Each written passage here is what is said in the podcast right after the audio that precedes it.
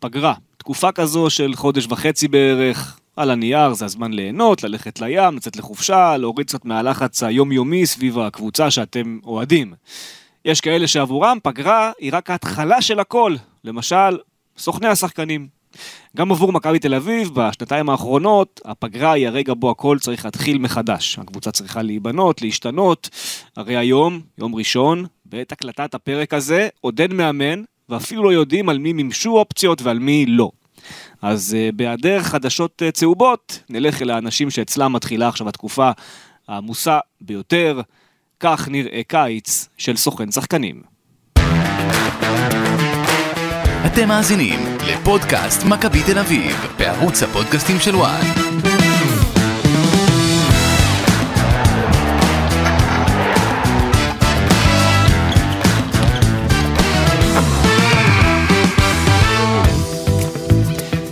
פודקאסט מכבי תל אביב, אה, פרקי הפגרה אה, מתחילים להם, אה, ובהיעדר מאמן חתום רשמית ושחקנים חדשים שמגיעים, נדבר על, על הדברים שמסביב, כי, כי זה מה שיש, זה מה יש, אין מה לעשות בעצם. אז איתכם כמו תמיד רז אמיר ואורן קדוש, מה נשמע אורן? מה שלומך? בסדר גמור, עבר הרבה זמן מאז שדיברנו בפודקאסט על ריאל מדריד. כמה דקות. כמה שניות. כן, בדיוק. אז אה, פרק חדש, והבאנו היום אה, אלינו, אה, לפודקאסט של מכבי תל אביב, אורח שאני כמובן מכיר המון המון שנים, זה, זה שלב הגילוי הנאות. איתנו סוכן השחקנים בועז גורן, שלום בועז. מה נשמע? בסדר גמור. טוב, אני מכיר את בועז מ-2009. אה, יכול להיות, כן, משהו כזה, אפילו טיפה לפני לדעתי. 2008 יכול להיות. אה, איך קרתה ההיכרות? במכבי דוט קום, hmm. הייתי כותב במכבי דוט קום, והוא בא לסקר איזה משחק, אימון, נראה לי נימני שם על הקווים. זה היה משחק של אה, בני יהודה לדעתי, מול מכבי תל אביב. כן, שידרנו אותו מפה מוואן. אני זוכר טוב את היום הזה דווקא. כן, זה... גיא לוזון היה מאמן של בני יהודה. שם שם זה התחיל, ואז אחרי מעט זמן הגעתי לעבוד פה אה, כעורך תוכן, ובועז גם היה פה בשלל תפקידים אה, במהלך... אה, יותר תפקידים משרן ייני, כולל השוער. נכון, במהלך שנותיו. יפה, אז כן, בועז באיזשהו שלב יצא לדרך עצמאית, אחרי שהוא עבד עם דודו, עם דודו דהן, ואז נהיה סוכן עצמאי, יש לו כמובן שחקנים ש... אה, במחלקת הנוער של מכבי תל אביב, ובעבר היה לו את אה, ווילדסחוט במכבי חיפה, והיום יש לך את אה, דדיה בבאר שבע. אשכנזי בנתניה. נכון, יובל אשכנזי, נכון. כן, יש, יש שחקנים, יש על מה לדבר. באמת עשינו את הפרק היום קצת בזווית שונה. כי בעיניי, אתה יודע, בעיניי קיץ הוא רגע מאוד משמעותי בחיים שלכם. שלכם זה אתה כסוכן, אה, כטייטל, אה, ובאמת הייתי רוצה לדעת איך, איך נראה קיץ של אה, סוכן. מה זה אומר בעצם? אני, אני אתחיל כמובן, אתה יודע, לי מרגש להיות פה במקום הזה, נכנסתי וזה פתאום כזה, מה שנקרא blessed from the past. אתה ממש נכנס וכל הזיכרונות צפים ועברנו פה שנים מדהימים בתור ילדים ממש. עשינו פה כמה דברים יפים, כל החברים גם שלחתי להם תמונה איך שהגעתי, והמון, אנחנו עדיין בקשר, וזה אדיר, אדיר להיות פה, וכיף גדול להיות פה. לא ידעתי שאני אתרגש כל כך מזה, אבל זאת האמת. איזה אה, כיף. כן, כן, זה ממש, אתה יודע, הכל פה, המון, כל פינה פה מוצפת בזיכרונות ודברים שקרו, ריבים, עצבים, צחוקים, בעיקר צחוקים. בעיקר דברים טובים. נראה לי גם אלה שחנכו פה את המשרדים אה, כן, החדשים. בהתחלה, נכון, הייתי מהראשונים יחסית, התחלתי לעבוד פה ב... מראשוני המשרד. במאי 2007, אמ, עד, עד שש שנים, כן. עד, עד uh, תחילת 2013. יפה. אז זה ההתחלה. לגבי, uh, נתחיל לגבי כמה דברים שאמרת, אז אני חושב שבאמת, uh, אתה יודע, הקיץ והשלב הזה, טיפה לפני הקיץ, זה ההתחלה של כל מה שיקבע איך תיראה העונה. מאוד מאוד קשה לתקן תוך כדי העונה, אנחנו רואים את זה בעצם ראינו, אתה רואה את הטעויות בסוף ודברים שנעשו לא כמו שצריך, ואז אתה אומר חבל שלא עשיתי ככה בקיץ. אז קיץ של סוכן, um, הוא מתחיל בזה שאתה לוקח את הדרישות מהקבוצות, מנסה להבין אה, מי נגד מי ואיזה אה, תפקיד צריך ומאיפה אתה מביא את השחקן הזה. אה, מאוד מאוד חשוב אה, להגיד שאתה הרבה פעמים גם יודע לצפות את הדרישות מראש, אתה לא יום יומיים בכדורגל, אתה לא צריך שיגידו לך, אה, לאו דווקא חייב שיגידו לך, אולי אתה צריך להגיד לך מה השתנה בקטע של התקציבים. מכבי תל אביב פתאום שנה שעברה הוציאו בחורף 2 מיליון יורו.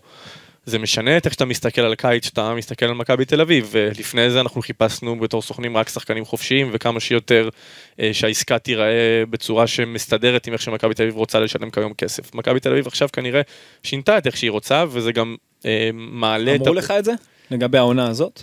אמרו לי שאם תהיה עסקה נכונה, כסף אה, לא, לאו דווקא יהיה הבעיה, ואנחנו גם נגיע ללמה זה, אה, אני מאמין שבהמשך השיחה. אז הקיץ שלי בתור סוכן, קודם כל בוא נקרא לזה שיש במחלק, בסוכנות שלוש מחלקות, מחלקת אה, צעירים, שזה מומחיות אחת, מחלקת זרים, שזה מומחיות אחת, ומחלקת ישראלים, שזה מומחיות אחת. לי יש לי כ-20 שחקנים, 25 שחקנים אה, בוגרים. אה, ישראלים, שאני שומר על זה, על המספר הזה, אני גם דואג שהסוכנות שלי תישאר בוטיקית, מניסיון העבר שניהלתי, מעל 50 שחקנים, לפעמים זה היה יותר קרוב ל-100. ושזה בטח עם חיי משפחה וחיי... אה, וחיים שמתקדמים לגילאים שאני נמצא בהם, זה כבר לא, לא אפשרי, לא, ממש לא, זה, ועדיין אני עובד מאוד קשה, זאת אומרת, גם ה-25 האלה מקבלים את היחס האישי, בדיוק. מקבלים את ה... מקבלים את זה שיש להם סוכן, יש מישהו, וזה אני, אוקיי? אם ביום שאני צריך להביא מישהו אחר, אז הוא יצטרך להכיר אותם, להביא אותם ולהיות זה שמטפל בהם. האמון הזה עם הבן אדם, זה לא אמון עם הסוכנות. בסופו של דבר יש מולך בן אדם ספציפי, אז זה הישראלים. הצעירים, עוד פרויקט שהתחלתי איתו לפני uh, כמעט שנתיים, בדיוק אתמול uh, אחד השחקנים שלח לי הודעה שהחוזה נגמר, אז הבנתי שהתחלנו את זה לפני שנתיים, כי זה היה הראשון. Uh, עשרה שחקנים. שאני חזרתי לייצג שחקני נוער. ולמה זה דבר כל כך מורכב? כי שחקן, שחקן נוער זה שחקן שההשקעה בו היא עצומה. מבחינת אה, לדעת חוקים, ידע, אה, ניסיון, אה, משפטי, המון משפטי, נושא משפטי שהוא רחב ורציני, ותקנונים, ואיך לדעת, ומתי לעשות, ועדינות, כי בסופו של דבר זה כן ילדים שאתה עוד לא יודע מה יהיה איתם. אז זה מומחיות בפני עצמה. ולקחתי את זה רק כשהרגשתי שהעסק שלי מספיק בשל, כדי לתת מהידע הזה ולנסות להרוויח שחקנים לעתיד. אני רואה הרבה סוכנים שלוקחים המון ילדים, לדעתי אם אין לך את הידע uh, ואין לך את היכולת ואין לך את הפרקטיקה, איך עשית את זה? אז תעשה, תעשה ניסיון, תעשה הסגר, תיקח שחקן חצי שנה שלא ישחק, תראה מה קורה איתו. תבין uh, איך הדברים נראים, ובסופו של דבר אם אתה לא עושה את זה ואתה לוקח המון ילדים, אתה גם תבזבז להם קריירות, תעשה להם חוזים לא טובים, וחוזה לא טוב בגיל הזה, זה יכול להיות לפעמים מה שעושה הבדל בין שחקן ללא שחקן. נכון. אה, אז יש לך 35 שחקנים ישראלים, 25 בוגרים נכון. ועוד עשרה צעירים. משהו כזה, נכון. אני שומר את זה פחות או יותר. אתה מטפל בכולם? כן. באופן אישי? כן, יש לי uh, סקאוטים ספציפיים שהם לנושאים, לשחקנים ספציפיים ולנושאים ספציפיים, לפעמים זה זר, לפעמים זה ישראלי, אבל אני שומר את זה בטיפול אישי גם, מול, גם לסקאוטים, אני נותן להם לפעמים, מאציל להם uh, כל מיני סמכויות או כל מיני דברים שהם צריכים לעשות ספציפית, או שיעזרו לי, אבל... Uh, אני חייב להיות מודע להכל וחייב לדעת הכל, כל ה-35 שחקנים הם, אה, אתה יודע, הם ממש בתוך הבית שלנו, אשתי מכירה כל שחקן לפי התפקיד, אה, מה המצב המשפטי שלו, מה המצב החוזי שלו. זה מספר שהוא בכלל, זאת אומרת, זה מספר הגיוני לאדם אחד, 35? כן, זה, זה עוד, זה שוב, כן, בתחום הסביר. כמו מורה וכיתה, אתה אומר. זה בתחום, ממש ככה, אתה יודע מה, לא חשבתי על זה ככה, זה גם מה שאני אתחיל להגיד עכשיו בפגישות, אני שומר את זה ברמה של... מורה וכיתה, 35, ילד על מורה אחת, היא מצליחה. נכון, נכון, אין לה בעיה. קשה, אבל היא מצליחה. תשמע, זה כמו גם מאמן על קבוצה, בדרך כלל 25 נכון, שחקנים. אבל מאמן יש לו צוות שלם, עוזרים נכון, וזה. אבל עדיין הוא צריך להיות על הכל. לכולם. נכון. אגב, אגב, גם העוזרים וזה, הם גם, נכון, הם גם כמו הילדים שלו לפעמים, הם באים אליו, המשכורת שלי מספיקה, אני רוצה לעזוב, המאמן כושר, אתה יודע, זה גם, זה חלק מזה. זה הצוות וההנהלה באה אליו וכולם על המאמן. 30 ומשהו. סטפן העוזר של קרסטייט, שהיה גר איתו באותה דירה, אגב. יפה. אפרופו ילדים. ומה עם המתורגמן? זה אותו אחד. אה, אוקיי. הוא לא מתורגמן, פשוט עוזר. חשבתי שהוא... אה, דיברת כמובן על הקטע, כמה זרים יש לך היום? אה, בארץ השנה היו רק אה, שלושה, יש לי כמה בחו"ל שטיפלתי בהם ועשיתי שם עסקאות של תיווך מחו"ל לחו"ל, שחקנים שפחות מוכרים פה בארץ והכל. כן. זה משהו שכל שנה הוא משתנה, הזרים זה... פלוס מינוס 40 שחקנים. היינו בישראלי והזרים זה מחלקה בפני עצמה וזה מאוד מאוד טבעי, בגלל מה שדיברנו, שהזרים ירדו ככל שיש יותר התעסקות בישראלים, אוקיי? כי אני... כדי להביא זר אחד לארץ, אני יושב, אשכרה עדיין צופה בכל מי ששולחים לי. ממש משתדל לצפות בכל מי ששולחים לי, לפחות 20 דקות בכל אחד. שלושה זרים לשעה אני יכול לבדוק, ישבתי בלילה, אתה יודע. זה לא בין... מעט מדי אבל? מה, 20 דקות? כן. אני אגיד לך למה זה לא מעט. כן.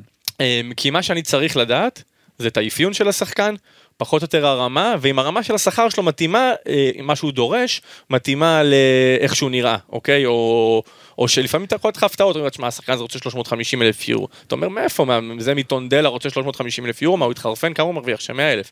ואז אתה פותח, אתה אומר, וואלה, תשמע, מגיע לו, למה? כי יהיה לו הצעות של 200 בקלות, 250 מילו בקלות, אז אתה רואה, אם אתה מסתכל, אתה מבין למה הסכום הגיע לזה. ואם אתה רושם לעצמך לא שווה את הכסף, אז אתה פותח את הדף שלך, ואתה אומר, אני לא אציע אותו. או שאני אציע אותו סתם לבזבז את הזמן שלי ושל הזה, זה לא יקרה הרי. אז אין לי טעם להציע, אבל אני רושם, שווה את הכסף, זה האפיון, אומרים לי אנחנו רוצים חלוץ תשע, אבל שידע גם לעשות שטח ודברים כאלה. אני רוצה לדעת אם זה השחקן, לא לשלוח סתם חלוץ תשע שרק ברחבה. אוקיי? מבין אותך. זה... עכשיו השאלה שלי שאתה אתה, אוקיי, אתה עובר על שחקן 20 דקות, אתה רואה היילייט. לא, אני רואה, לא, לא. או קטע של משחק? יש לי שיטה, יש לי שיטה. אתה רואה 20 דקות ממשחק? אני כאילו... משתדל, בשביל, בגלל שזה 20 דקות, מה שאני עושה, זה שיטה שלי, שפיתחתי אותה, אתה יודע, עוד שהייתי עושה וידאוים והכל, פשוט עושה כאילו אני עושה לו עכשיו 20 דקות וידאו לשחקן.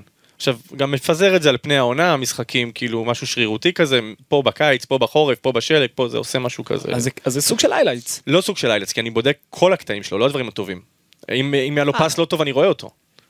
אין בעיה, אבל רגע, אתה רואה בסך הכל 20 דקות או שאתה עושה וידאו של 20 דקות? לא, אני לא עושה את הוידאו בפועל, אני פשוט אה, מסמן לי, נגיד, האם היה פה קטע לוידאו, אוקיי? אוקיי. ואז על עמוד של 20 קטעים, אם היה 4 קטעים של וידאו, זה כבר יפה. אם היה 6 קטעים לוידאו על 20 קטעים, זה כבר משהו, כאילו יש פה שחקן שהוא כנראה בעונה מצוינת. כן.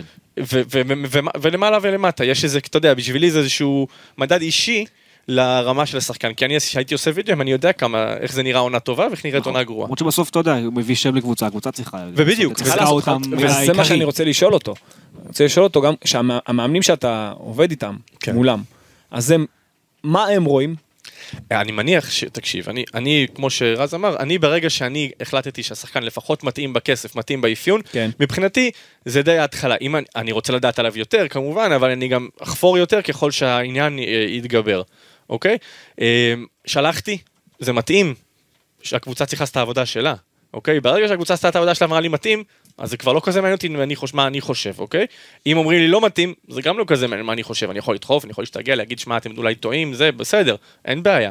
אבל uh, עדיין, ההחלטה היא אצלם בידיים, והם צריכים לעשות מה שנקרא את הבדיקת נאותות המלאה. נכון. אני צריך לעשות בדיקה שלפחות אני לא מביך, אוקיי, לא מביך את עצמי גם בסכומים, לא מביך את עצמי באפיון, זה התחלה. כמובן שככל שאני יודע יותר זה יותר טוב, אבל אני חייב לראות... אני, אני אקח את זה לכיוון, אני אשחרר לך דוגמאות מהעולם. אתה... אתה כמו סוכן נדל"ן. מאוד עוזר. סוכן נדל"ן, הוא מביא לך עכשיו דירה, הוא אומר לך שווה שני מיליון הדירה הזו, אבל את הבדיקה מי יעשה, הוא או אתה. יפה, זה הכל. אה, בוא נתקדם. אה, אמרת שאתה רואה וידאוים, ישבת ראית וידאוים בלילה, שעה, שעתיים, שלוש. אה, כמה אתה מתכונן לקיץ עוד במהלך העונה עצמה? אני ב... בסוף פברואר התחלתי ללקט אה, פרופילים של שחקנים חופשיים, שזה תמיד צריך, בכל הרמות שכר, גם לפה, גם לחו"ל. אני עובד המון אה, עם אה, קבוצות בחו"ל אישית מולם, לא אפילו דרך סוכן, כמובן שגם דרך סוכנים, וגם ננסה לשווק את הישראלים שלי, אז העבודה, בטח של ישראלים שכבר צריכים להביא את הסקאוטים באזור אפריל-מאי לפה לראות אותם, אם זה באו לראות את אורדדיה, אם באו לראות שחקן כזה או אחר. ובטח אה, אם אה, זה להתחיל לראות זרים ולדעת שיש לך ברשימה כבר שחקנים לקיץ. אז כל הדברים האלה צריכים להיות כמה שיותר, שהתקופה היא פחות לחוצה. ונכון נכון מאוד להגיד שמיד אחרי החלון של אה, פברואר מתחיל כבר, זה תמיד מסתיים בפברואר עכשיו. מתחיל הקיץ. מתחיל הקיץ מבחינת, אה, כמובן באיזי יותר, במשהו כזה, אתה גם לא דוחף, ל... כי אם אתה תדחוף יותר מדי ירצו ממך תשובות מאוד מהר, כן? אבל, בוא, אבל נגיד יש לך שחקן היום שהוא מסיים אה, חוזה, אמ, עתיד לסיים חוזה, ואתה יודע נגיד שבמכבי נתניה ראית אותה כל העונה, אתה יודע שצד ימין לא טוב. כן. אתה מתחיל לדחוף כבר אז, או שאתה בהחלט מחכה? בהחלט יכול להיות, אני חושב שבארץ הם לא עושים טוב בכלל. את ההתכוננות לקיץ. או, כמה אני אומר את זה. אה, אף קבוצה, אף קבוצה כמעט, תראה, השנה היה... זה מוביל לשאלה הבאה, כי רציתי לשאול אותך איך בעצם עובד פה ה scouting. אז אנחנו ניגע בזה גם על הקבוצות, בעיקר על הקבוצות הגדולות שיותר מעניינות את כן. המאזינים, אה, אבל אף קבוצה פה לא ניצלה למשל את החלון הקטן הזה של אוקראינה ורוסיה, ושם לנסות לקחת שחקנים ולהוריד סכומים, ולקחת אותם כבר לשנה הבאה, אני לא מדבר נכון. איתך על הפועל תל אביב שהביאו אה, את השוער. סרנבסקי. כן, לא מדבר איתך על זה שהביאו שחקן כאילו שישחק, מדבר איתך, בואו, אוקראינה התפרקה. אה, רוסיה בבלאגן, הרבה שחקנים רוצים לעזוב שם, יש שם אנשים מורים אוקראינים וזה. גם בלרוס אגב. גם בלרוס, שם, שם נגיד שחקנים, אתה יודע, בסדר, נכון, לקבוצות, בסופו של דבר סורו הגיע מבלרוס, כן, נכון, כן, אוקיי, אפשר למצוא שם דברים מצוינים. נכון. אף אחד לא עשה את העבודה הזאת ולא ניסו, היה, אתה יודע, אבל זה גם נובע הרבה מדברים שאמרת, למכבי תל אביב אין מאמן, להפועל באר שבע אין מאמן, לבני סכנין אין מאמן, זה שלוש קבוצות של פלייאוף עליון. אוקיי? לשלושתם, אני כבר הסתכלתי על הרשימה, זה שלוש קבוצות בלי מאמן. בהפועל המאמן רוצה ללכת. כנראה, כן, נראה מה קורה בהמשך היום. כן. אז אה, זה, אבל, אבל כמו שאמרת, זה מוביל לשאלה הבאה, אז אני דווקא אחרי שפירקתי קצת, אני דווקא אנסה לפרגן. אוקיי. ל... תשמע, לא, יש... לא, אנחנו יודעים שבגדולות דברים השתנו. מאוד. מכבי תל מכבי חיפה, באר שבע, זה עובד אחרת היום, לדעתי גם נתניה כבר במתחילה. נכון, נתניה יש אה, בחור בשם כפיר שעובד לדעתי סך הכל יפה, וביחד עם אלמוג זה כבר ממש מיני מחלקה כזאת. נכון. בטח שאלמוג הוא בן אדם של עבודה, וכפיר בן אדם של עבודה, זה מאוד מאוד תלוי בזה. אבל אנחנו ניגע ב, באמת במכבי תל אביב, אני לוקח את זה מכבי תל אביב, מכבי חיפה, הפועל באר שבע, זה הגדולות פה. אה, מכבי תל אביב זה צוות אה, שלאו דווקא מוכר לסוכנים עצמם, האנשים שאתה מדבר איתם זה רן אליאס ו... וברק יצחקי כמובן, אה, והם יש להם את ה... נקרא לזה עכברים או ציפורים, אתה יודע, שאנשים שעובדים ועושים להם סינונים והכל. יש להם מלא אנליסטים. מלא אנליסטים, אבל האנליסטים שלהם למשל, הם לא אנשים שמדברים מול הסוכנים. לא. אוקיי? בכלל, כאילו אתה לא יודע אפילו את השמות, אני לא יודע את השמות שלהם. יש להם את האבא של האנליסטים שבישראל, ישראל קקון, שהוא... כן, שמעתי את השם. התחיל פה את נכון. הכל בעצם, הוא היה הראשון, עוד כשאף אחד לא הבין מה זה אסיסט זון ו-XG. הוא היה, הוא התחיל. יפה. אה, אבל יש להם, כמו שאתה אומר, יש להם גם הרבה סקאוטים שהם עושים, או אנליסטים שהם עושים נגיד מחלקת נוער במהלך העונה, ואז בקיץ נכון. מכבי משתמשת בהם בשביל לנתח להם אה, מועמדים. והם, באמת אה, עושים עבודה. אה, מכבי חיפה קצת שונה, הסקאוטים, אה, אחד, אחד מהם חבר שלנו שגם עבד איתנו פה זה יזהר קישון ומאור בורש, והצוות של גל אלברמן בכלל, ויש שם אה, גם את גל האנליסט שהוא איש דאטה יותר, והם בעצם, יש להם את השיטה משלהם, והם גם עובדים מול סוכנים, אתה מבין? הם מקבלים ממש מקום מרכזי במועדון. באיך נראה רכש, וברק כבר הגיע למצב שהוא סומך עליהם, הם גם עושים את זה המון שנים. אה, ברק, ברק בכר כמובן. אז אה, במכבי חיפה זה עובד ממש כמו מחלקת אה, scouting שהיא אירופאית, כמו החלום שמתגשם, ובמכבי תל אביב זה מחלקה גם אירופאית ש...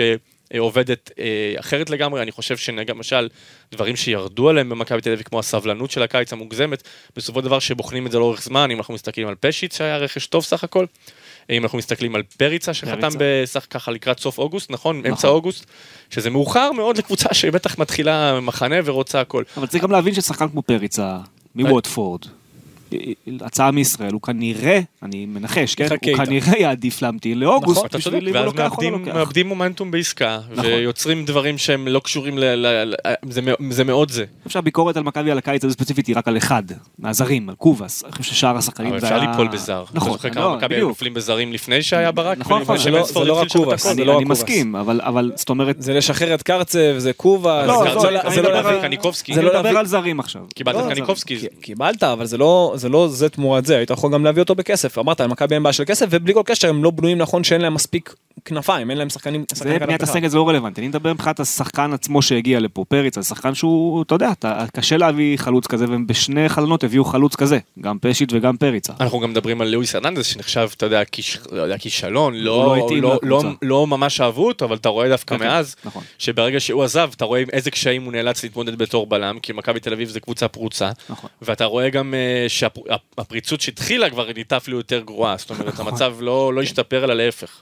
אז אני, אשאל אותך באמת, אה, אה, בקטע של ה scouting, כמה מתוך הקבוצות שעובדות מולך, באות בעצם עם אפיון, זאת אומרת, מדוקדק, אנחנו רוצים את זה ואת זה ואת זה ואת זה ואת זה, ואת זה, לך תביא לי פרופיל כזה, וכמה אומרות לך, תשמע, אני צריך חלוץ תשע שהוא מהיר. אז אנחנו, תראה, זה באמת שוב מתחלק, אנחנו דיברנו על הקטע של המחלקות scouting, אז במכבי תל אביב, מכבי חיפה, דיברנו, דיברתי קצת על הפועל באר שבע, שזה היה באמת ברדה ו, ודודו עזריה, שזה גם איזושהי מיני מחלקה כזאת, ושם יש הרבה, עכשיו גם מליקסון הצטרף לצוות של אנשים שבודקים זרים, אבל הקטע הזה של לתת למאמן, בטח בקבוצה קטנה, את הכלי הזה, אה, לקחת אה, אנשים שיעבדו על זרים, זה לדעתי משהו שכל קבוצה חייבת, חייבת להכניס את זה במחיר של לקחת עשרה אחוז עכשיו מכל זר, שגם נגיד התקציב שלהם לזרים היו 100 אלף יורו לעונה, לקחת את העשרה מיליון שזה בברוטו קצת יותר, לקחת 60, סליחה, 60 אלף יורו, לקחת 10 אלף יורו, 60 אלף יורו, עם ה-60 אלף יורו האלה להוסיף עוד קצת, לפתוח מחלקה. אוקיי? כי זה שישה זרים כפול, ואתה אפילו תוריד יותר. ב-60 אלף אתה אמור להשיג לפחות שניים שלושה עובדים שיכולים לעשות לך אה, את העבודה במקום המאמן. מאמן עכשיו, שמונה לקבוצה כמו הפועל חדרה או קריית שמונה, מוצא את עצמו במקום להתכונן לעונה, מסתכל כל היום וכל הלילה על זרים, ש-90% מהם הוא לא יכול להביא, אוקיי? הוא לא יכול להביא, אין לו סיכוי להביא אותם, והוא מבזבז את הזמן. ביוני הוא הולך לשחקנים של 120 אלף יורו שמעדיפים ללכת לפולין ומעדיפים ללכת להונגריה, מאשר לבוא לפה, להפועל חדרה, שהוא לא שמע עליהם מעולם, למרות שהם יכולים לעמוד איתו נגיד בכסף, כן? אבל 120 בפולין או 120 בישראל זה צריך להיות הבדל הרבה יותר גדול כדי שהשחקן יבוא, זה צריך להיות קרוב ל-180 כדי שהוא בכלל ישקול. אבל האם זה לא מה שגם מכבי תל עושה? מה זאת אומרת? שהיא מכוונת לשחקן של 400, שיכול לקבל 400 גם בפולין ויעדיף אותה. אבל למכבי תל אביב יש יתרונות של הקבוצה הזאת בפולין, אה, לאו דווקא, בפולין אין, אין כל כך מהר 400, זה רק לגיה ורשה, כן, אוקיי. או זה קבוצה 2. אבל, אבל היא בסוף נלחמת בקבוצות האלה, בלגיה אבל, אבל יש לה, מה לתת, היא יכולה, יכולה להראות uh, קהל בבלומפילד, היא יכולה להראות uh, ליגה אירופית, היא יכולה להראות קונפרנס ליג כרגע, היא יכולה להראות הופעות בצ'מפיונס ליג, לשחקן יש בנפיץ, הוא יכול okay. אוקיי. להימכר, הוא יכול להראות שמכרנו שחקנים למקומות, אתה יודע, אין ספור, כן. לאיטליה, מכרנו לסין בהמון כסף, מכרנו לפראג, מכרנו בהר כסף. יצאו שחקנים גם בחינם להולנד וכאלה, כן, כן היה. יש להם מה להראות, שיש להם, אה, להפועל חדרה מה יתראה, העברנו שחקנים בתוך הארץ, אז זה שחקנים נכון. ש... אתה יודע, בסדר, אז תימכר למכבי תל אביב בסוף. אז בסדר, הוא אומר לעצמי, עזוב, אני, מפולין אני יכול להגיע, אתה יודע לאן אני יכול להגיע. שאל את עצמו עכשיו המאזין ש, שמאזין לפודקאסט, אנחנו מדברים הרבה על זרים ואיך מביאים זרים למכבי תל אביב ובכלל, אבל מכבי תל אביב, זאת אומרת, סוכנים ישראלים על שחקנים זרים, זה משהו שכמעט ולא קורה. ש, איך ש, אתה מסביר את זה? שסוכן זר מביא, שרק ישראל... שסוכן ישראלי מביא שחקן זר. או אפילו מאמן זר, זה כמעט ולא קיים בעצם. אני חושב, אני חושב ש... תראה, זה אולי אה, לירות לעצמי ברגל, או להגיד משהו שאני לא אמור להגיד, אבל מאוד מאוד כיף ומאוד מאוד קל לעבור ישיר, לעבוד ישירות. זאת אומרת, זה הסוכן של השחקן, אתה עובד מולו, אתה מריח אותו, אתה שומע אותו, אתה מנסה להבין אותו, כמה הוא רוצה את העסקה. אם יש ישראלי, והרבה פעמים גם, אתה יודע, יש הרבה כאלה שקוראים לעצמם סוכנים בארץ, כל מיני ילדים שבקיץ מתעוררים, עשו קורס אנליסטים, ובטוחים שעכשיו הם שולחים לכל העולם את הפרופילים, והם הולכים להיות כמו ג'רי מגווייר עוד uh, חמש דקות. אוקיי? זה לא עובד ככה, וגם אתה צריך לדעת המון כדי לעשות את זה.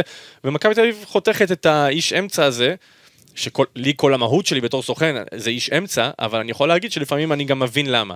כמובן שאם יש תועלת לסוכן ישראלי והוא יכול לעזור ולקדם את העסקה, כמו הרבה פעמים שעשינו בעבר, הרבה סוכנים, והוא מכיר את המנהל המקצועי בקבוצה, או שהוא יודע יודע משהו שאנשים אחרים לא יודעים, או שהוא מבין משהו אחר שאנשים לא יודעים, והוא אומר, אני בא, אני יכול לעשות עבודה, אז תעשה עבודה, אתה לא אמור לקבל כסף אם אתה לא עושה עבודה. אם אני סתם, אתה יודע, אם להרבה סוכנים מחו"ל עשו כבר את הקשר הישיר מול אה, ברק, והם לא צריכים אותי, כן. אוקיי? אני אומר להם, עזוב, בסדר, אתה לא צריך אותי אולי לעסקה, אבל בעונה עצמה, בעונה עצמה יש מצב שאתה צריך אותי. גם מול התקשורת פה, שזה, אנחנו גם כנראה נגיע, נגיע לזה. לא, נגיע לזה עוד מעט. גם מול התקשורת פה שאתה צריך אותי, וגם בחתימת חוזה להבין את כל הניואנסים, ברוטו, נטו, דברים נכון. כאלה. אבל בסדר, זה שירות שאתה יכול לתת לסוכן הזה באיזה סכום שהוא לא חמישה, כאילו חצי, מה, לא חצי מהעסקה. ושוב, תפרו לך את העסקה, לך תעשה עבודה, אתה יודע מה אתה עושה, אבל אל תצפה לקבל מזה משהו שאתה לא, לא מגיע לך. כן. וכן, זה, זה גם קרה אגב במכבי תל אביב. קרה לך שניסת להביא זר למכבי והם אמרו לך אנחנו נלך ישירות לסוכן שלו? זה לא שהם אמרו לי, זה הם אמרו לי בהגינות, זה כבר הוצע על ידי הסוכן שלו, אוקיי. למשל, או שהסוכן אמר, תשמע, אני הצעתי, אם יש לך קשר יותר טוב משלי, תנסה. דבר איתם. אוקיי. אמרתי מה הסיפור, והבנתי מהר מה, מה הסיפור. יש הבדל בין ברק לג'ורדי בתחום הזה? אני, אני, אני, אני אישית, אה, גם עם ג'ורדי היה לי קשר טוב מאוד, כי... עם אינספורד גם. עם אינספורד היה לי קשר מצוין. אה, ג'ורדי היה לי קשר טוב מאוד, כי הוא היה בא, עוד הייתי אז עם דודו, והיה לנו בהכוח איזה ארבעה חמישה שחקנים שלהם. אה, קאינדה, מנסור עמאש, אם אתה זוכר, כל השנתון 93 האלה ש... אין, אין, אין שחקנים כאלה בכדורגל. 93 זה אצילי, קני סייף וזהו, פחות או כן. יותר בכל הכדורגל. אין, אין למצוא, זה משהו נדיר. אז אה, הוא היה בא הרבה, והיינו כן בקשר וזה, וגם היה את השוער אה, שהיה אצלנו, ושבעצם חבר של מיץ', אתה זוכר איך קוראים לו? אה, חנצ'ינסקי. חנצ'ינסקי, נכון. היה לך אבל זר במכבי תל אביב? לא, הייתי רק קרוב, קרוב לזר, וסוכנים אחרים שעזרתי להם עם ה... מחו"ל, שעזרתי להם להבין, אתה יודע, שאלו אותי איך המועדון וזה, עזרתי למכבי תל אביב, במובן אפילו שהם לא יודעים. יש משפט שג'ורדי תמיד היה אומר לי, אני חושב שגם ברק אמר לי את זה כמה פעמים, כל שחקן שאנחנו מביאים, אתה יכול לדעת בוודאות שהוא היה מועמד לחיפה לפני, או הוצע לחיפה במיליון אחוז, וזה גם הפוך. כל מי שהם מביאים, אני יודע כי אני מציעים לי אותו גם. אתה... ככה זה עובד. אתה את לא ווילד זכות הצעת למכבי תל אביב? לא. אוקיי. לא. קודם כל, שוב, זה עניין של אפיון ולהבין איזה שחקן אתה רוצה. במקרה, אם יש באותו קיץ אה, שתי הקבוצות רוצות אותו דבר, אז זה משהו אחר. אבל אני משתדל, במיוחד עם הקבוצות האלה... אתה לא תנסה להרים הצעה על ידי אה, זריקת השם לעוד מאוד. אני, אני אגיד לך מה, זה לא עניין שלי כל כך לפעמים, כי זה סוכן מחו"ל. אז okay. אני, אני בסופו של דבר פה אה, קצת באמצע. אני כן בעד הקבוצות באיזשהו מקום, וכן רוצה שלשחקן גם יהיה את התנאים הנכונים ומה שהוא רוצה, כדי שהוא יבוא, וכשהוא יבוא זה גם השם שלי, ואם בסוף בא, אני רוצה שהוא ידע שלא דפקנו אותו. כן. בסוף הוא מגיע לחדר הלבשה, כמה אתה מרוויח? אה, וואלה, אני מרוויח ככה, אמרו שזה טוב פה, אתה יודע. זה יכול להיות גרוע מאוד. בוא נראה, נלך הפוך. הצעת שחקנים אבל בקיץ הזה הנוכחי למכבי תל אביב? אה, עוד לא התחיל הקיץ. לא, לא, הצעתי, ברור. הצעת כבר? התחלת? איזה תפקידים? מה הם מחפשים? בוא נלך הפוך קודם ואז מה... אה, בוא תגיד, בוא. אני לא, לא אוציא אותו אחד ש... אני אגיד לך מה הם מחפשים, הם מחפשים בלם וכנף ימין. כן. זה הכל? זה כרגע זה שתי העמדות. זה גם מבחינת המצבת זרים, זה לא שהם יכולים ל... כרגע הוא לא יכול מעבר לזה, הוא צריך לראות גם מה קורה מול הישראלים שהוא מתנהל מולם. האם זה אבי חוזר או לא חוזר, האם דסה חוזר או לא חוזר. ניר ביטון או לא ניר ביטון, כל דבר ישפיע אני לא מדבר רק על זרים, אני מדבר באופן כללי. לא דיברתי רק על זרים, באופן כללי. אה, ישראלים. ישראלים זה תמיד הכל פתוח. ישראלי זה תמיד הכל פתוח בכל קבוצה. כי ישראלי יכול לשנות לך את המצבת זרים. אז אתה בא, אתה אומר, אתה מקשיב, תשמע, אם יש פה ישראלי בעסקה הגיונית שהוא יותר טוב ממה שיש לי, כיום, אני אביא אותו, לא משנה באיזה עמדה. כי ישראלי, הערך של הדרכון פה, הוא חשוב אה, מאין כמוהו. עכשיו אני אומר לך שכל שחקן ישראלי, שאני ארצה להציע למכבי חיפה או מכבי תל אביב הוא מספיק טוב, הם יקשיבו. וזה okay. לא, אוקיי. לא דבר רע, זה דבר שהוא, אפרופו ה, ה, איך שהשוק בנוי, חייבים לעשות את זה. חד משמעית. Okay. גם, אבל גם סביר שהם יודעים גם מי מספיק טוב בשבילם והם בודקים את זה כל השנה. נכון. אבל פתאום אתה אומר, שמע, יש לי בחוזה סעיף הזוי, בשנה הזאת אני יוצא חינם עם השחקן הזה. אוקיי, בוא, אוקיי. בוא נבדוק את זה. דברים שקורים. קורים? כן. קורים. אוקיי. אני רוצה לשאול אותך כן. אבל רז, מה עם כנף שמאל? הם לא צריכים מכבי תל אביב? גם, יהיה גם כנף שמאל, אבל וגם... אני, בוא נאמר שהם מנסים קודם כל, אה, יש שם את פרפה, כאילו בשלב הראשוני. ואם זה הכל מאוד, שוב, מכבי כרגע זה, זה מין לגו כזה. זאת אומרת, אם חתיכה אחת תתחבר לך פה, אז אתה תביא את הימני, ואם זהבי ייפול, אז אתה צריך לשחרר עוד איזשהו זר ולראות מה אתה עושה שם, ולחפש איכשהו את הישראלי, זה כאילו, איך להגיד לך דבר מאוד פשוט, נגיד וזהבי לא חוזר, אז הוא, הוא צריך לשמור את פריצה ויובנוביץ' בכל מצב? כנראה. ואז יהיה לו קשה להחזיק גם את פרפה כזר באחת הכנפיים, הוא יצטרך כנף ישראלית, אז הוא ישים מיליון על אושר דוידה. כן. אתה מבין מה אני אומר? זה הכל מין, זה מין פאזל כזה שיצטרכו איכשהו לבנות אותו, וזה ייחתך, אני מקווה בשבילם. שבשבוע הקרוב... אה, אבל זה גם, גם נושא של המאמן, איך הוא רוצה לשחק. בדיוק, וכל זה מתחבר למה שאמרת קודם, בועז, שכל זה היה צריך עוד לקרות אפילו קודם. הרבה קודם, זה היה יותר קל גם למכבי תל אביב וגם לכל שחקן שרוצה להגיע. סתם דוגמא, דיברת על ערן זהבי, כן. אני, אני מבחינתי הרי, תחשוב שאם אתה במצב של, של ערן, אתה אומר לעצמך רגע, אם עכשיו, הרי תדמיין, אם עכשיו כבר היו את ה... היה את הכנף, והיה את המגן, והיה את הבלם, כבר היו כבר בקבוצה, אז גם בא לו לבוא. אתה מבין, כבר רואה שהקבוצה כבר די מוכנה, אז רק, זה לא שעכשיו מביאים אותו, ואז בוא נראה את מי יביאו, ואתה יודע, ואז אולי הוא יכול לבוא להיכשל. בוא נגיד שבאיזשהו מקום הפציעה באה לערן טוב. נותן לו עכשיו עוד חודש ככה להסתכל מבחוץ על הדברים. נכון. ולראות איך זה נבנה. אה, בסך הכל מסכים עם, אה, עם כל מה שאמרתם, רק הנושא שאני חושב אה, על שסבלנות היא דווקא כן מתכון להצלחה לאורך זמן ובטח גם ספציפית בקיץ. כמה שזה במיוחד בקבוצות הגדולות. אני לא אומר להיות פזיז. כמה שזה לא פופולרי, אתה אומר... לא, לא, אני לא אומר להיות, לא, לא, אני לא אומר להיות פזיז, אבל אני חושב שיש דברים שהם כבר ראו בינואר, שלא עובדים במכבי תל אביב, או ב... מסכים איתך שלמכבי היה יתרון, מסכים איתך. ולכן, בגלל מה שהם רואים שהיה חסר להם, כבר היו צריכים כבר במרץ, אפריל כבר לסגור שחקנים לעמדות מסוימות, גם אם הם ישראלים. השאלה היא האם אתה יכול. מכבי יכולה. לא, זה לא בטוח, לא כזה בטוח שאתה צודק. סתם דוגמה, לסגור, אני סתם זורק. אם הוא מצא כנף ימין. לסגור זסנו כזה כמגן ימני, אה, אוקיי, אוקיי אבל אומר, אני, הוא לא רוצה. כבר סגור. אבל לא, דיברנו על זה, יש את גיא מזרחי, למה שהוא יביא את זסנו? לא, אני סתם, סתם זרקתי לך שם, אני לא אומר שזה מה שהם רוצים. לא, לא, אני, מבין מה אורן מנסה להגיד. לסגור את ביטון שאתה יודע שהוא מסיים והוא לא זה, לסגור את ביטון אה, בלם, רגע, אז לסגור. אבל זה לא שלא מנסים. הם מנסים וגם יש הצעות טובות, אבל בסוף אומר לך ניר ביטון, תן לי לראות עוד איזה שבוע, שבועיים, האם אני מצליח להביא... יש זרים שמסיימים חוזה כבר מינואר, אתה יודע שהם מסיימים חוזה בסוף שנה, אז דברו עם הסוכנים כבר, כבר לסגור אגב, שני ווינגרים כנפיים. סליחה, עשו את זה, יוריס ונובר מאוד. יש את הישראלי... אני יודע, לא דיברתי על כנפיים, שאתה יודע שחסר לך כל לא כך. לא משנה, אבל גם, מה שאתה סוגר, אתה סוגר. לא- יכול להיות שכנפיים ספציפי, אני לא יודע מי הולך להביא. אני יודע שברק מאוד אוהב את השוק הספרדי, אוקיי? מאוד אוהב את השוק הספרדי. בכלל במכבי. הסגונדה עוד לא נגמרה. על הליגה נגמרה עכשיו, יש לך קבוצות שעוד לא, פלייאוף מהסגונדה עולות, לא עולות, זה עוד לא הוכרע בכלל. יכול להיות שבתפר הזה, אתה יודע, זה מחיר שאתה צריך לשלם אותו במרכאות, שהספרדי הזה יגיד לך רק באמצע יוני אני בא. ואולי זה, וזה מחיר שיכול להיות שברק כן מוכן לשלם אותו, כי זה, כי זה בסוף הוכיח את עצמו. אני חושב שכל קבוצה. אה, כל קבוצה ממוצעת, בטח מהגדולות, אה, באוויר עם שחקנים שהם מועמדים וכבר, אתה יודע, דיברו איתם על כסף, לפחות חמישה, אגב, גם בחיפה אין שניים, שלושה. על כל עמדה לפחות, הבאה. חייב. או, חייב. יפה. חייב. גם בחיפה אין לך אף אחד סגור לעונה הבאה, אגב, לא רק במכבי תל אביב. שנה שעברה חיפה עשו זרים. אבל הוא אומר לך שיש כמה על כל עמדה. שכבר אה. לי, אין ספק שיש, השאלה היא מתי הוא חותם אותם. זה השאלה. זה, אה, זה התנהלות שאתה חייב לכבד את זה, שאתה, תראה, לכל שחקן, אגב, מה שאמרתי לך על לצפות בזרים, כל שחקן שאני מסתכל עליו, אה, הדבר הראשון שאני מחפש כדי בכלל להתחיל לתקתק איתו זה את מה שלא טוב. כי רק ככה יש סיכוי שיבוא לישראל. אם הוא מבוגר קצת, או שהייתה עונה לא טובה ספציפית, למרות שעונה אחרי זה זה. עונה יותר טובה, חייב להיות לו משהו אחד לא טוב, כדי שהוא יבוא לישראל, או למשל, באמת שחקן של 2 מיליון יורו, וזה הדרך היחידה שלו לצאת מהקבוצה הזאת. אגב, כי פריצה- אז זה מול המועדונים, וכאילו סוג של מכריחים אותו. אם אנחנו מדברים על לא- פריצה, שמכבי חיכתה לו עד סוף חלון כמעט. כמעט סוף, הוא הגיע טיפה לפני, הוא מחזור ראשון כבר היה בספסל. אבל מכבי חיכתה לו כמעט עד סוף חלון אה, בישראל. הגיע לפה אחרי שתי עונות של גול. וכל התגובות היו איך הם הביאו חלוץ של גול, אין לך חלוץ, הלך פשיץ', ואתה יודע, הביקורות היו כבר מהרגע הראשון, איך הביאו שחקן שלא יודע לתת פס, אין לו אסיסטים אפילו. אבל מכבי כן מאפיינת שחקן, ופה אתה יודע, זה כן, כן זה- היה שווה להמתין לפריצה, ותראה עכשיו איך, איך הדיון התהפך. פתאום גם- זה אסור לשחרר אותו, נכון, אסור. בגלל מדהים. זה גם מעבר לסטטיסטיקות, מעבר לסטטיסטיקות שכולם מייצרים, אנליסטים והכל, ואני אני מכיר קצת עבודה עם סוכנים, כן. ועוד מהעבר עוד אפילו הייתי רואה את הוידאוים של, של בלסינג קקו ואיז'רסקי בשביל אבא שלי, אתה יודע. אז, אז אה, הקטע זה איך שאני הייתי רואה את זה גם ממנו, זה לא רק לראות highlights, כי יש הרבה מאמנים שרואים highlights וזה כאילו כביכול במרכאות מספיק להם, אבל לדעתי צריך לראות באמת משחקים אחרונים, תקופה אחרונה, שלושה ארבעה משחקים מלאים, לראות מה הוא עושה עם כדור, בלי כדור, איך הוא מגיב, אתה יודע, כל הסיטואציות האלה, של המשחקים האחרונים של השחקן, באיזה מצב הוא נמצא כרגע. זה, זה, זה ברמת, הכי- זה ברמת הכי- הקבוצה. ברמת הקבוצה, בדיוק. אני חושב שהם עושים את זה. הגדולות לדעתי עושות את זה. אה, דיברנו הרבה על זרים, ואתה יודע, להמתין, וישראל היא לא תמיד האופציה הראשונה.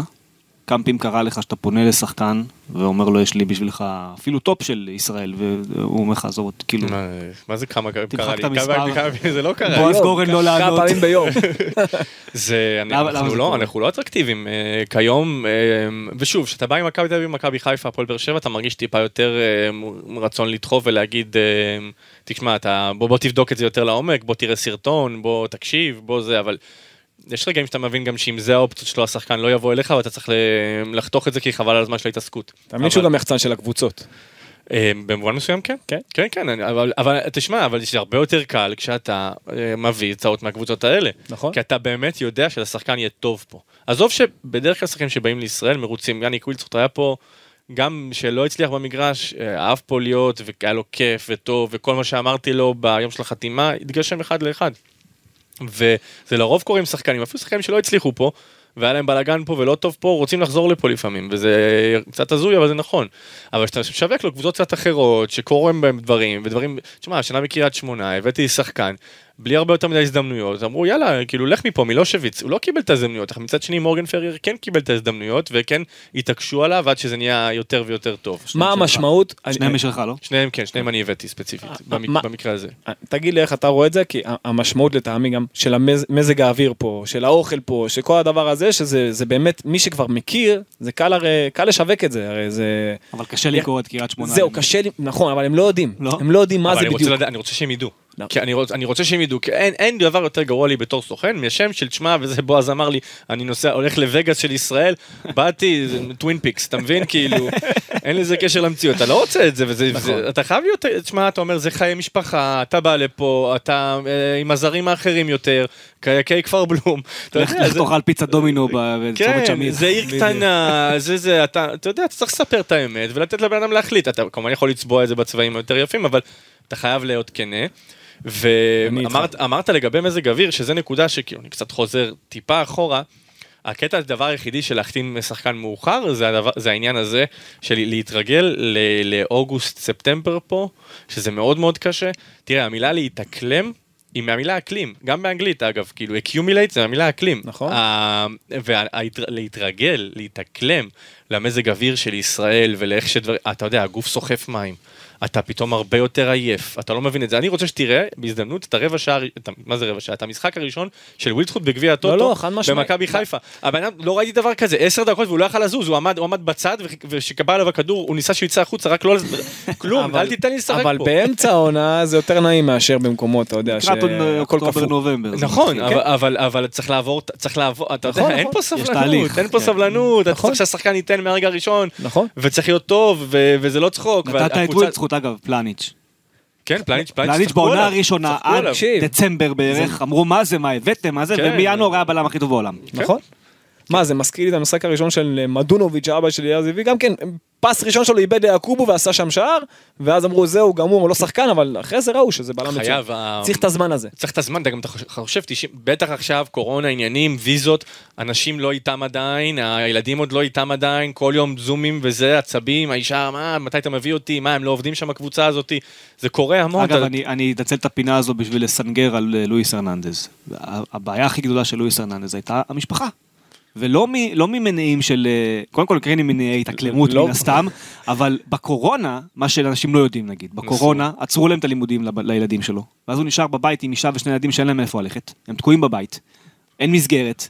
עכשיו בוא, זה ספרדים, זה הוא לא אני ואתה. הוא הולך לאימון ברגע האחרון שהוא יכול לצאת מהבית, בשנייה האחרונה שהוא יכול לצאת הוא הולך לאימון. יכול להיות שהוא גם לא ישן טוב בלילה, כי כן הוא רצה שהאישה תישן איזה שני לילות, לא יודע בני כמה היו לא, ילדים. ילדים- עדיין, אתה יודע, אבל זה זה הכל כזה, זה אפילו לסיים אימון בלי להתקלח. הביתה יאללה, כאישה לעוף, כי- לעוף, כי- לעוף, אתה נלך, יודע, נטייל, נעשה ילדים לה משתגעים, אתה משתגע. מבסוטית, וזה, ואין בסוף מסגרות ואין זה, אתה אתה הולך לאיבוד אתה שולח אותם הביתה, בסוף אתה לבד, אתה אומר זה יהיה יותר טוב, אבל זה לא טוב. וזה מחזיר אותי לדיון הקודם שדיברנו בפוד הקודם על ריאל מדריד. אתה מבין כמה נוח למבפה בבית שלו? בסדר, זה נכון. חלק מהעניין. שאתה כבר. מכיר, שאתה יודע. לדעתי הוא גם אמר את זה. כאילו, מה, זה- הכי נוח בעולם. אני רוצה לשאול אותך כסוכן שמביא שחקנים, וגם לא, אתה יודע מה, גם הישראלים, זאת אומרת, אתה, מייצג בן אדם. מה זה אומר? כאילו, מה הליווי שלך כולל? מה אתה עושה בעצם ביום? מה תפקידך? תראה, אני אה, משתדל להיות סוכן מעורב, סוכן אינטנסיבי, לקחת אה, תפקיד אה, שכולל בו את כל התתי אה, תפקידים, כולל קצת מנטלי, וכמובן שאני נוגע בזה, ואם זה משהו צריך שצריך יותר, אני מביא מאמן מנטלי, אם צריך אה, פיננסי, אני מביא מישהו שיעשה פיננסי, אבל כן להתוות אה, דרך. אני לוקח את השחקנים שלי גם המון על פרופיל של איזה בן אדם הם. ואם יש שחקן שהוא לא בן אדם שאני מרגיש שהוא מייצג את הסוכנות ואיך שהיא נראית, אז אני לא אקח אותו. לא, אתה יודע, ברור שאם יש כוכב אז אני אשקר אם אני אגיד את זה שזה, אבל מאוד מאוד משתדל שהשחקנים שלי עם אופי של אנשים שאפשר לעבוד איתם, שאפשר להסתדר איתם. מאוד חשוב היום. כן, שאתה אה, אה, יודע שאתם ביחד, וזה לא עניין של האשמות, ואני לא מאשים אותו אם הוא עשה עונה פחות טובה, והוא לא מאשים אותי אם לא הצלחתי להביא לו ערך בקיץ שהוא חשב שמגיע לו. ואתה גם יודע שאם הלכת לישון בלילה, או לא תקום בבוקר ל... להודעה שתשמע, אני, אה, עוזב אותך, או שכן, האימא וההורים. נעצר בגילופין. כן, כן, לא יקרה. זה, זה, יש לי, יש לי גם, שאלה, מאוד יש לי חשוב. שאלה מקצועית אליך, לגבי דווקא, מבחינת הייצוג שלך מול השחקנים היותר צעירים. אם שחקן עכשיו צעיר שהוא לא משחק, טעמך מספיק, אתה ממהר להוציא אותו מהקבוצה? או זה שאתה אתה זה- מדבר עם המאמן, למה הוא לא משחק, אני... כי אני- יש כאלה, ש- אני- מה שאני חוויתי, יש מלא, יש לא מעט סוכנים, שהם כאילו ממהרים להוציא את השחקן, הם לא נותנים לו את ה... להב- להבין במה מה הוא צריך לשפר מבחינת המאמן שלו. אנ- אנחנו, כאמירה אצלי בסוכנות, וזה משהו שכולם, וזה גם מתחבר לשאלה של רז, זה ממשיך אותה, ההסתכלות היא קודם כל פנימה. קודם כל, מה אני עושה לא בסדר. אני, אני, אני מספיק טוב, אוקיי? באלף ואחד דברים, גם אם המאמן באמת פירק את השחקן. אני מבקש מהשחקן שלי, וגם זה ככה אני בחיים שלי. זה הפילוסופיה. תסתכל קודם כל פנימה. הרי אתה יודע, כל שחקן, כל שחקן בכל קבוצה בעולם חושב שהוא צריך לשחק. נכון? אין שחקן אחד בכל. קבוצה בעולם שלא חושב שמגיע לו, גם המחליף של סאלח חושב שהוא צריך לשחק לפני סאלח. אני גם חושב, אני גם חושב שזה הסתכלות בריאה על העניינים. אני חושב שאני בתור כן. סוכן, אם אני אגיד לשחקן, תשמע, זה שאתה לא משחק, ההוא יותר טוב ממך, אוי ואבוי. נכון. אוי ואבוי, אסור לי להגיד לו את זה. אם אני חושב אני צריך להוציא לא, אותו גם. לא, אבל צריך להגיד לו מה הוא צריך לשפר כדי כן לשחק. נכון. יכול להיות שזה תהליך שהוא צריך לעבור. נכון, נכון. הרי לפעמים שחקנים מגיעים מהספסל אחרי עבודה קשה וכשהם מקבלים את ההזדמנות כשהם מוכנים. אני מסכים היה לי לא מעט הזדמנויות. היה לי לא מעט מצבים כאלה. אני אתן לך סתם דוגמה, אוקיי? היה לי דורון ליידנר, אוקיי? עכשיו, במקרה שלו, בהפועל. עוד, אם, אם היה לו סוכן, כן, בהפועל תל אביב, אני הבאתי אותו להפועל תל אביב, אחרי שגרעו אותו מכבי פתח תקווה, היה גם מכבי תל אביב לפני זה, והילד הזה, הבאתי אותו אליי, אמרתי לו בהתחלה, שתיקח לו קצת, יהיה לו קצת תקופת התאקלמות, גם מבחינת המבנה הפיזי שלו וזה, אבל כשהוא יגיע למצב שהוא צריך לשחק. כשהוא יגיע למצב, אז זה יהיה הוא עד הסוף. כן. ממש נתתי לו את המילה הזאת בהתחלה. יפה. וגם לכן הוא בא, בא להפועל בזמנו. ועכשיו אני, הילד, בא- אחרי שניים, שלושה משחקים, לא משחק, בא אומר לי, תשמע, הבטחת לי, אמרתי לו, תקשיב, דורון, אני יודע מה אני עושה, הכל בסדר, סמוך עליי, כשיגיע הרגע שלך, אני לא, הרי אין רושם שני לרושם, אין רושם שני לרושם ראשוני. כן. פעם ראשונה, אתה נראה, אתה לא טוב, ישר אומרים, אה, הוא לא שחקן, הוא לא טוב, הוא לא זה. כשה... צריך לפעמים, לפעמים לחכות שהילד, שהשחקן, לא משנה אם זה בוגר יותר, שיהיה מוכן. וכשהוא היה מוכן, אז מאותו רגע הוא לא יצא מהרכב וראיתם, אתם רואים מה קורה איתו. כן. עכשיו הקטע זה אם היה לו סוכן באותו זמן, יכול להיות שהוא היה מהר להוציא אותו בחזרה. אתה מבין? אז ההשתדלות היא אה, להבין גם... ויש לא מעט כאלה, היו לי לא מעט מקרים כאלה. להבין גם מתי המאמן מערבב, מה שנקרא, ומושך, וזה, ומתי זה אמיתי, ומתי זה... זה כבר עניין של בן אדם. אבל אני תמיד גם אומר, בוא, אה, בוא, עזוב, הבן אדם בא איתך ואומר לך א', ב', ג', אתה צריך לעשות, המאמן, אל תגיד לי אני מערבב, בוא נעשה מה שהוא אומר. מה אכפת לך לעשות מה שהוא אומר? גם ככה אתה לא משחק. מה אכפת לך נכון. לעשות מה שהוא אומר? בוא ננסה, יגיע השלב שאנחנו יכולים לעבור, הרי זה בדיוק חלונות ספציפיים מאוד בשנה, יגיע השלב שאנחנו צריכים לעבור, נשקול מחדש, נזה, אנחנו לא יכולים להתחיל סתם להגיד אנחנו עוזבים ב-100% ואז זה משתפר, אנחנו לא עוזבים, להתחיל להיות לא רציניים, זה הכל עניין של uh, תזמונים. ואם אתה מרגיש ש... תשמע, מכבי חיפה עזבתי, עזבנו יובל אשכנזי, רק באמת שכלו כל הקיצים. כן. נתנו אה, את כל ההזדמנות האחד לשני לראות אם הקשר הזה יכול להתקדם. יובל לא שיחק. כשהוא שיחק זה לא היה נראה אה, הכי טוב. לא, זה לא, הספסל והדרך שהוא עלה מהספסל זה לא דיבר אליו, זה לא היה נראה כמו משהו, הוא לא הפך להיות אבי ריקן, אוקיי? במקרה הספציפי כן, הזה. כן. אה, שגם קיבל הרבה יותר דקות, גם היה יותר משמעותי. והיה נראה שהמאמן פשוט לא סומך עליו, ושאם זה, זה מאמן כמו ברק, שזה זה דרך שממשיכה והקבוצה מצליחה, אין טעם להישאר. כן. נכון. לא בכוח. אה, כמה- כמה שונה... לא, גם שם הוא היה סבלני אבל. כן. כן, גם כן, שם הוא חיכה הרבה. מאוד סבלניים, הכל היה מאוד שקול, בקיץ לא הייתה אופציה מספיק טובה, לא עשינו את המעבר. והכל בדיבור כמובן, זה אני אומר עשינו, אבל זה זה תהליך של אה, שהשחקן בסופו של דבר הוא ראש הפירמידה והוא מחליט. ברור. כמה שונה טיפול ב- ב- כשאתה מביא לפה זר ב- במהלך העונה לבין ישראלי? כמה איפה אתה שונה. מושקע יותר? אני חושב שזר, אני משתדל גם, אה, אני, אני, שדיברת על הקשר שלי עם מן מספורד, הוא התחיל מאיזה מסמך שאני כתבתי לו של אה, 20 עמודים, אוקיי. אה, שכלל על אה, הכסף שמכבי תל אביב בזבזה על, על scouting לא טוב, ולמה צריך להקים מחלקת scouting, והם היו גם קצת במהלך של הדבר הזה, והוא מאוד מאוד התלהב, כי זה היה, זה מאוד מאוד דיבר לדברים שהוא התעסק בהם.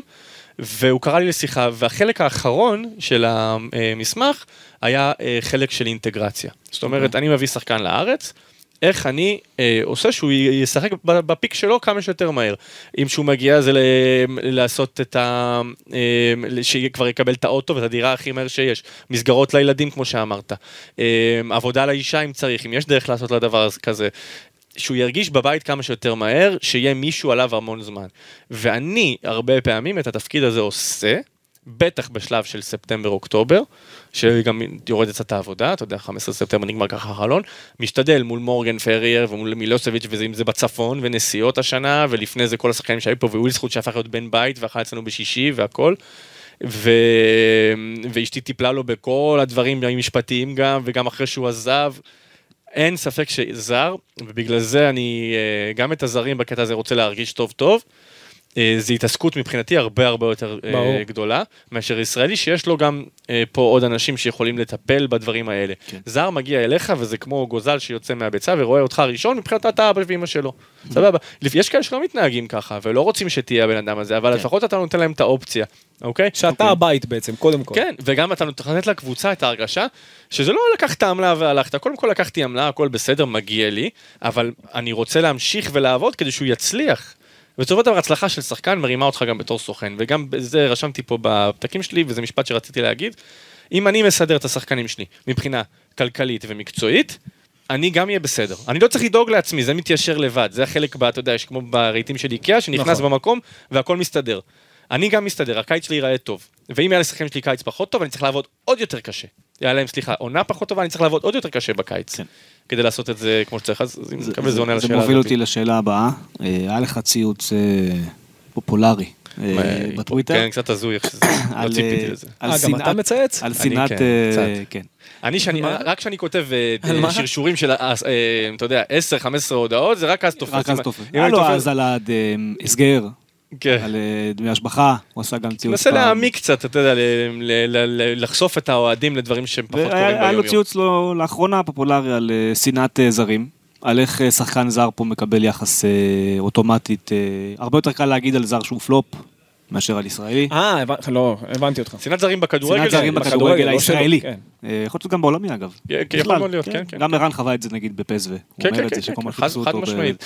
אה, כי תמיד מצפים שזר ישדרג את הקבוצה שהוא יהיה שובר שוויון שלה, לא משנה באיזה תפקיד הוא נמצא. זה, זאת, זה אבל יש תחושה ואני הציפייה. יכול להבין, אגב הציוצים של בועז גם היו דוגמאות מוואן, וזה אני כאילו אחלה, אני... אחת נראה לי, ביקורת. לא? אחת, שתיים. אפילו שתיים. על, על דוגמה, זאת אומרת, איך, אה, מסתכלים על זר בעיניים אחרות. ואני אני אגב על- יכול להבין את זה, נכון. כי חוויתי את זה על גם. אני כאדם שמסקר.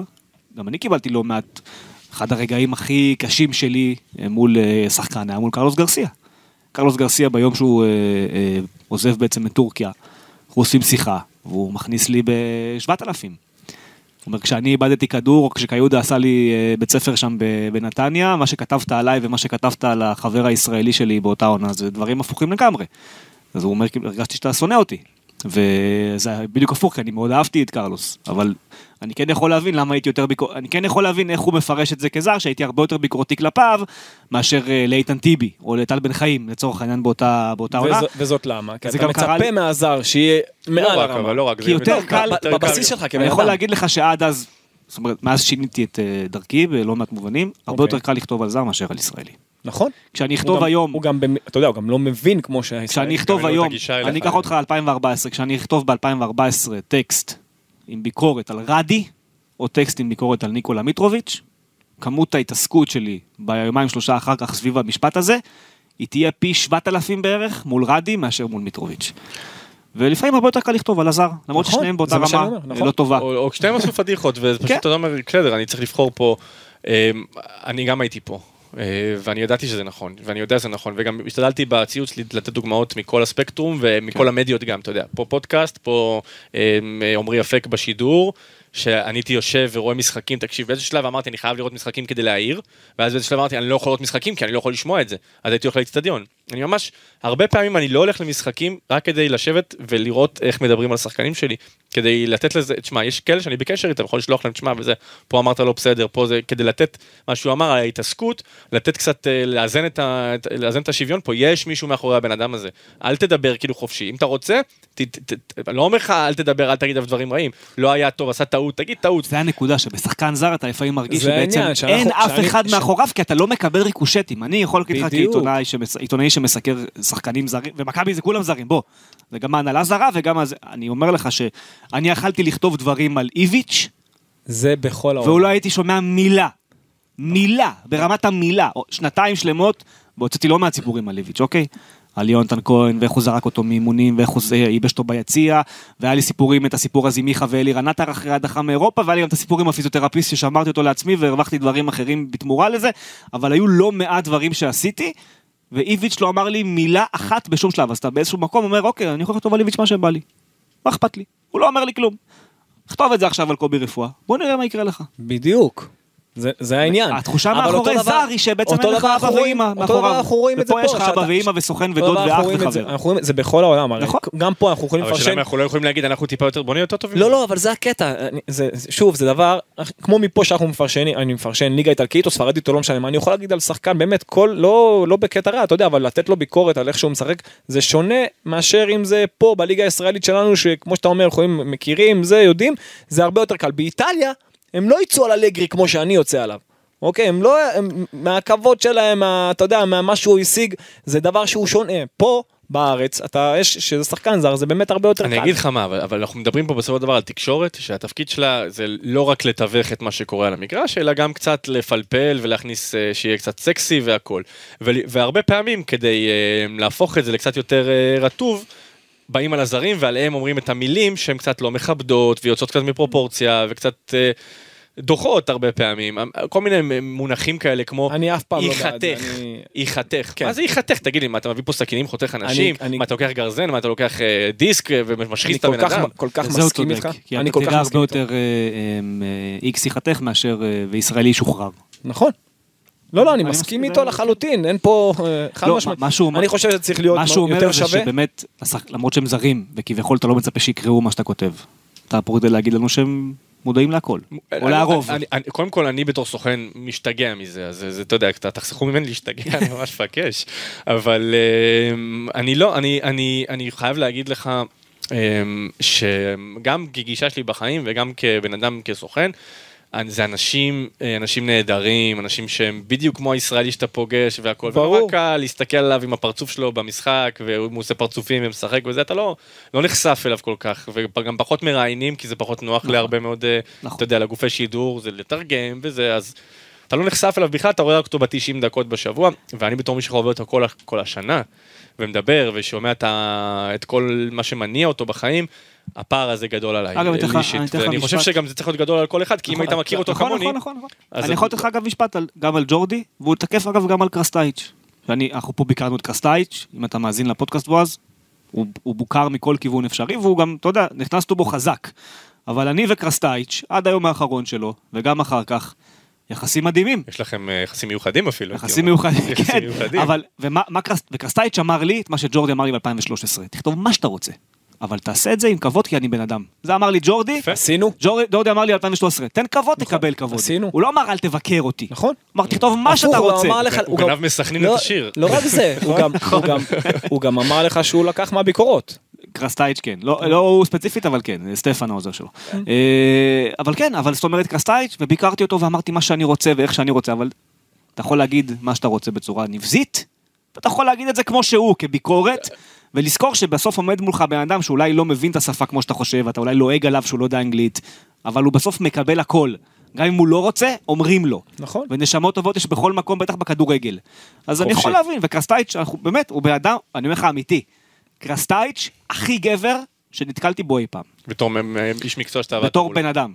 כן. הכי גבר שיש. הכי גבר שיש, כבן אדם. אומר לך אמיתי, וזה רוב השחקנים יגידו לך את זה עליו. לא כולם, אבל רובם. וזה, וזה... אני נוגע, אוהב אם אותו. אני לוקח כדוגמה לסיום הדיון הזה, תראה, אורי אוזן אה, מבקר שחקנים, אבל הוא תמיד, תמיד, תמיד משתדל לשמור את זה בצד המקצועי. חד משמעית, ככה צריך. ככה צריך. ובצד, ואף פעם לא אומר מילים אה, דוחות ומגעילות, וגם תמיד מנסה, אם יש מהלך, בוא נתמקד במה היה טוב במהלך קודם כל, ורק אחרי זה מה הייתה הטעות, אגב, ולדבר. וזה. הגדולה באנשים כאלה, ואמרת אורי אוזן, זה שאם הוא יגיד משהו כזה, ואתה תעיר לו, הוא הוא ידע הוא גם, ידע. להגיד, אה, נכון, טעיתי, אתה נכון. צודק. נכון. ו- וזה וזה בסדר, אני אוהב את זה. כאילו, לא בושה להגיד טעיתי. לא הקטע של טעות, הקטע זה העניין של איך אתה מסתכל על הדברים, הוא אמר נכון, זה גם, גם אני במקום שלי כפרשן, שזה אותו, אתה יודע, מקום כמו של אורי, צריך לדעת לכבד. אתה צריך לדעת שיש פה בן אדם מאחור, שיש פה אנשים, אה, בן אדם שיש לו גם משפחה, יש אנשים מסביבו, גם לא השיח- צריך גם לפגוע, אפשר השיח להגיד יתקדם. גם מה לא בסדר, אפשר גם להגיד מה כן גם בסדר. השיח הכל יתקדם, בסדר. אפשר גם להגיד מישהו לא טוב ולהסביר למה. נכון, לא, במקום אז- להגיד הוא לא טוב.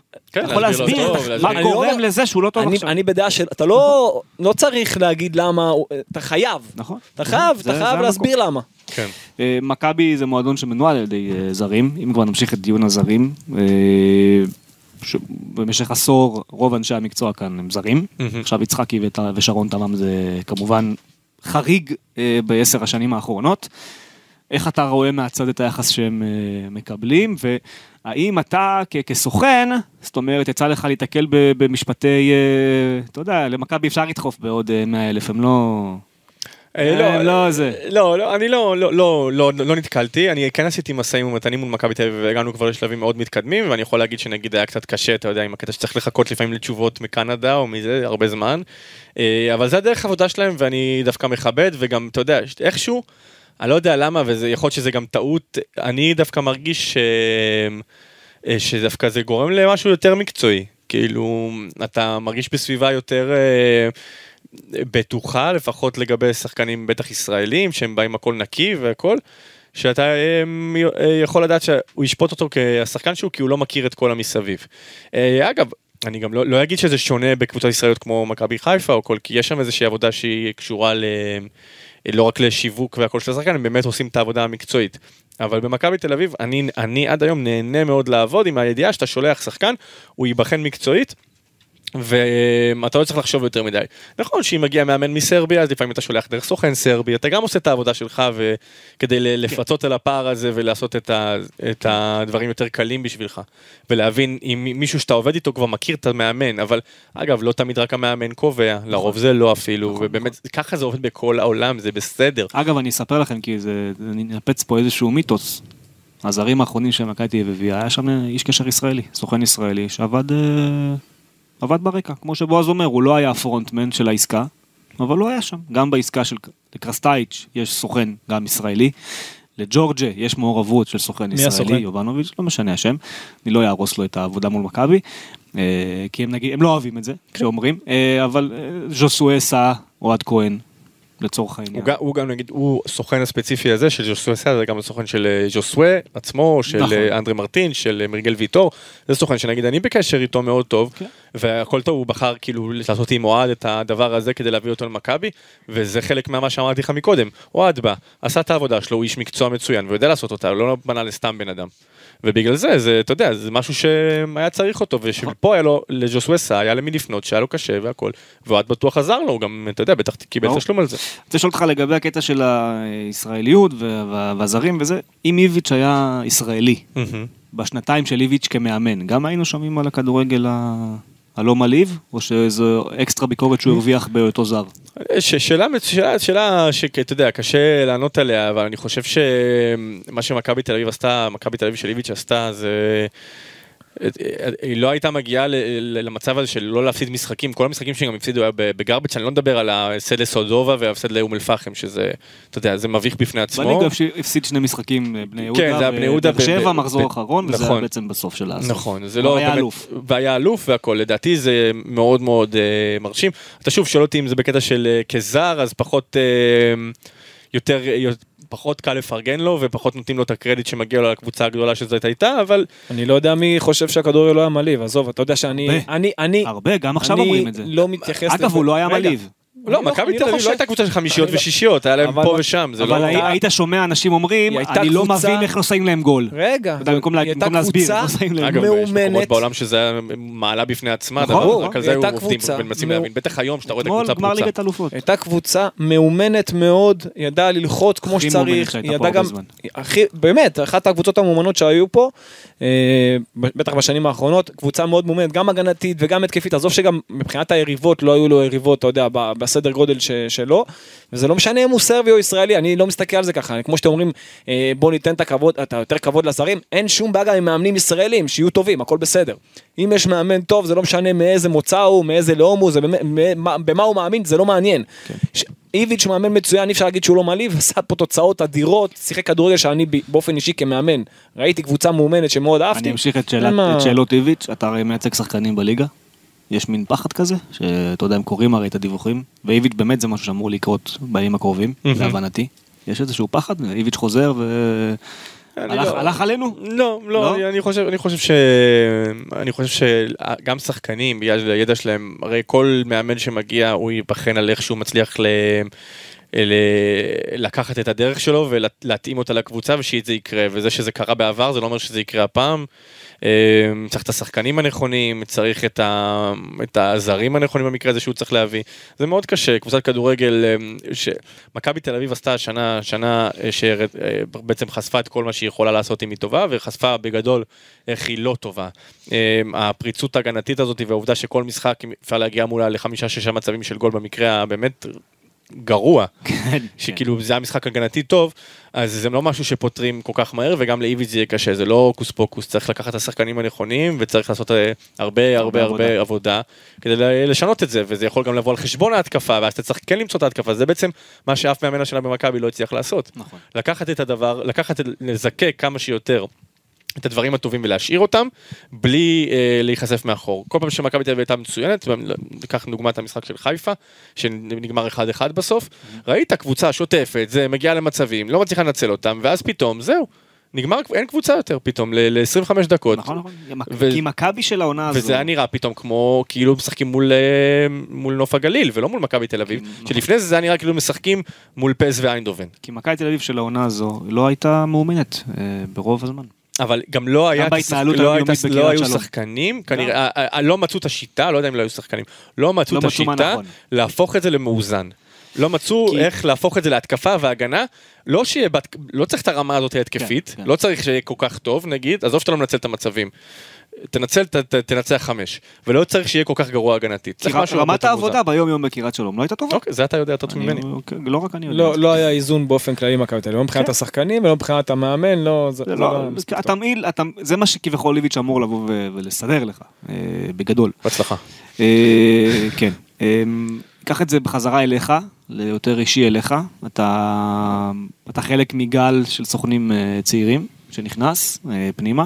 אה, ומשהו שאתם עושים, אה, ודיברת על זה אפילו בעצמך לפני ששאלתי, את דריסת הרגע אתם גם עושים דרך הילדים במחלקות נוער. אצלך יש את אה, עלי חטיב שהוא אה, בלם. Remember remember the name, remember the name, כן. ויהיה בעונה הבאה בנוער של מכבי תל אביב. אה, ויש לך כמובן עוד שחקנים בקבוצות שונות. אה, מה דעתך על הצורה שבה היום הכדורגל הישראלי עובד ומתנהל בגילאים האלה?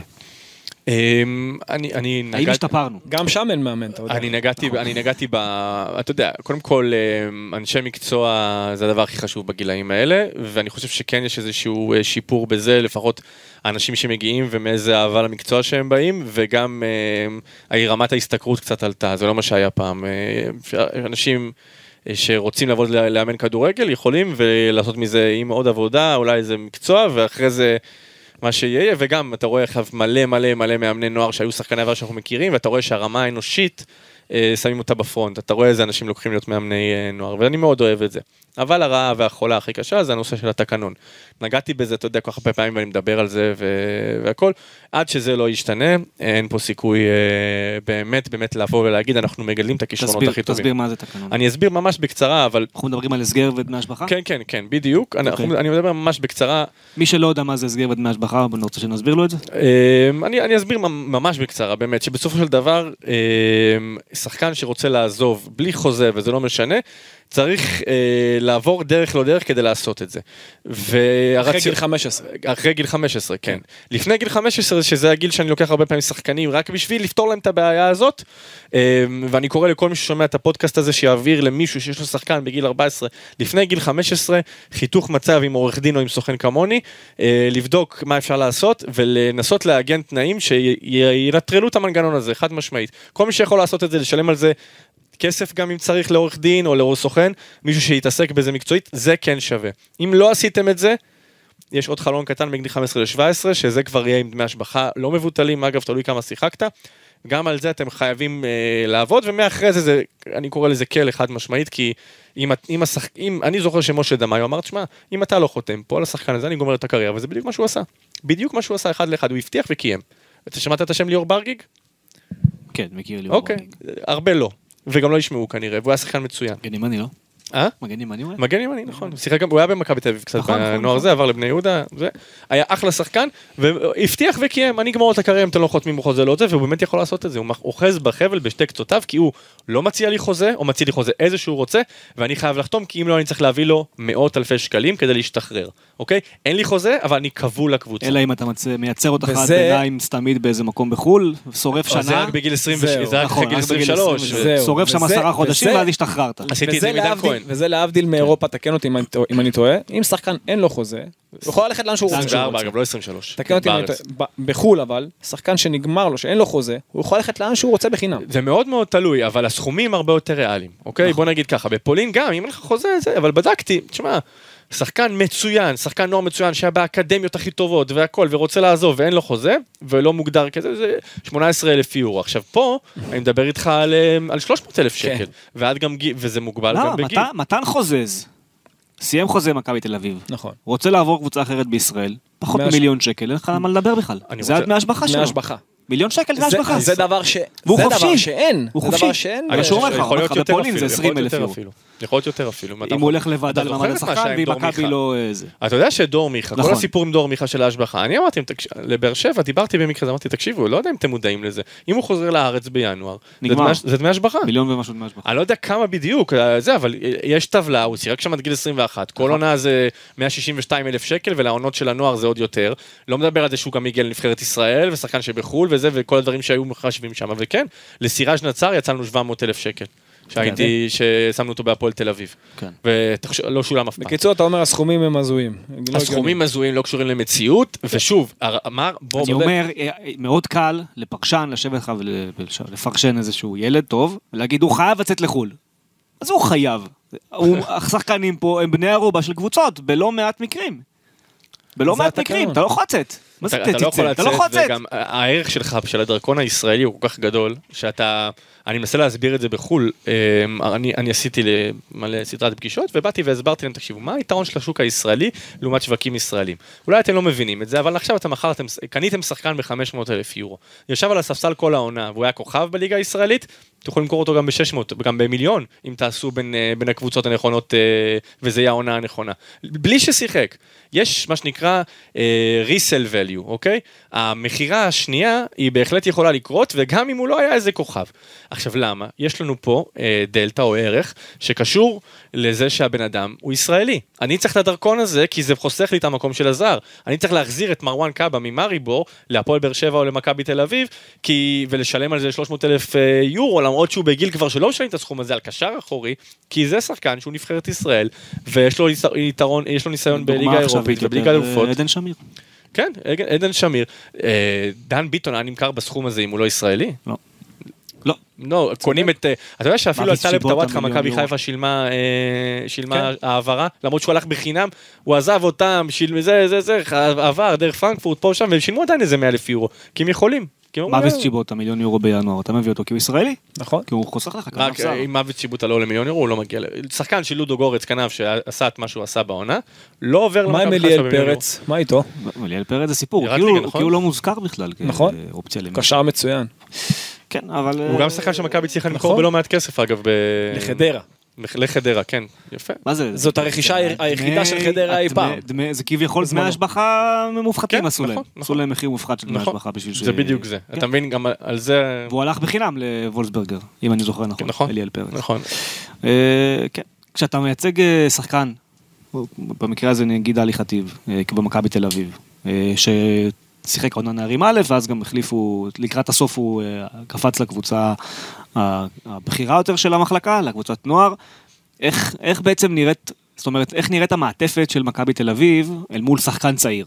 זה נגיד דבר שעדיין אנחנו לא נראה לי יודעים באמת עד הסוף. אני, אני יכול להגיד שבינתיים, אה, קודם כל הוא, הוא לומד בפנימייה של אה, מקווה ישראל, אה, והוא, אתה יודע, הוא בחור ערבי שהגיע עם רמת עברית שהיא לא הייתה וואו באותו רגע, והבחור היום, אני, אתה יודע, מתכתב איתו ומדבר איתו, והכל זה כבר עלה שתי רמות, לא רמה, הוא נהנה, הוא מבסוט, הוא גר בתל אביב, אה, הבחור משפרעם במקור, אז ברור שהוא חייב גם לעשות את המעבר.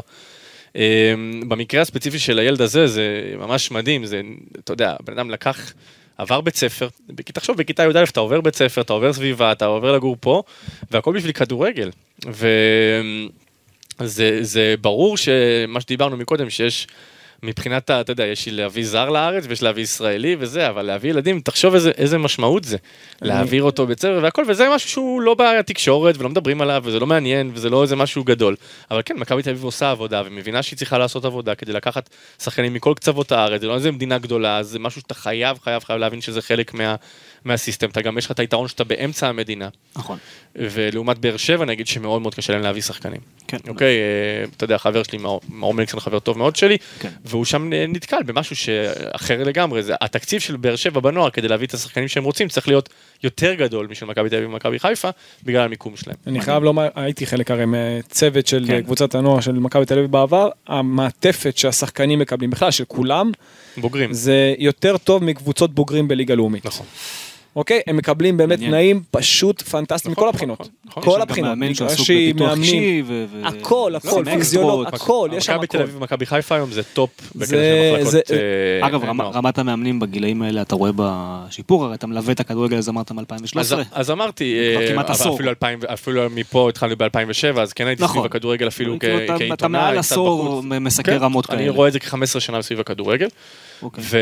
ואני רוא- אני רואה שיפור לפחות ברמה האנושית, אתה יודע, אני, עד שלא נדע שכל מאמני הנוער מרוויחים סכומים שהם יכולים להקים איתם בית, זה, לא יהיה, זה עדיין לא יהיה ברמה הזאת, אבל הרמה האנושית זה מאוד מאוד חשוב. זה ויש בעיה אנשים שיש יש מקומות שרואים מאמן בתור אחד שאתה יודע, כאילו זה השלמת הכנסה, גם הוא בעצמו רואה את זה ככה, אבל במקומות הטובים שאתם מדברים עליהם, באר שבע, מכבי, ויש עוד הרבה קבוצות כאלה שהן ברמות. ברמות הגבוהות, אז uh, אני יכול להגיד לך ממה שאני מכיר, יש מאמנים צעירים מצוינים, באמת מצוינים, שצריך פשוט, הם צריכים פשוט לקבל את הקרדיט. זה לא, אתה יודע, מה שאתה רואה משחק הכיסאות שקיים היום, צריך מתישהו, אתה יודע, שיהיה משהו חדש, לא מי שנכשל מפה יקבל פרס שם. אחד אחד הדברים שאני אקח את זה רגע הצידה ממכבי תל אביב, הייתי מדבר עם אה, ווילי רוטנשטיינר לא מעט, הרי כן. הוא בכלל הגיע על תקן ה... להבריא את הילדים, כן. נקרא לזה ככה, להבריא את כדורגל הילדים שלנו. אה, אחד הדברים שהוא כעס עליהם, היה אה, על הורים של שחקנים, ווילי, וגם על, על סוכנים, שהוא אומר, אף אחד פה לא דוחף אותם לעשות יותר. אתה, אתה, אתה, כאילו, אתה מה, מהדור שכן עכשיו מעניק אסטור לס- לשחקן ממש שלך? כן, ממש כן. אוקיי. אני ממש גם אה, משתדל שהשחקן, אה, אתה יודע, תוך כדי שאתה מקשיב ומסתכל עליו ורואה אותו ומרגיש אותו, האם הוא אה, בשל לעשות את הדבר הזה, ובזהירות שזה ילד, אתה ממש אה, רוצה שהוא יעבוד עם, אה, עם סביבה שעוזרת לו להיות שחקן יותר טוב. אם זה, שוב, מאמן מנטלי, אה, כל ליווי, ממש כל ליווי שאתה חושב שהוא צריך, אם זה כושר או תזונה. או הכל, או להבין מה... לא להתייחס לזה כאיזה מוצר של מה שיהיה יהיה איתו. לא לזרום, לא להגיד אה, בוא נראה. בוא, בוא, נ- בוא נגרום לזה שזה יהיה. וכן, אני חושב שגם הרבה סוכנים עובדים ככה עכשיו, לא רק אני. דיברנו לא מעט על מכבי תל אביב פה, ככה גם כחלק מדיון מרכזי וגם כדיון אה, אה, צדדי. ניגע טיפה במכבי לקראת הקיץ הזה.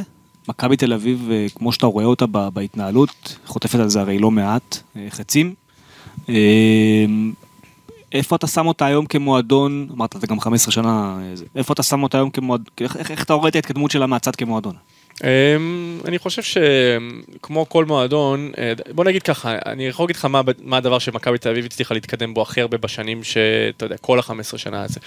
וזה להפוך למועדון שהוא אה, בר קיימא, מה שנקרא, לקחת את אה, הכסף ושכמעט לא צריך בעלים. כרגע מכבי תל אביב כמעט ולא צריכה את הכסף של הבעלים, היא לא צריכה לרשום בסוף שנה צ'ק של 50 מיליון, כמו שהוא היה רושם קרוב ל...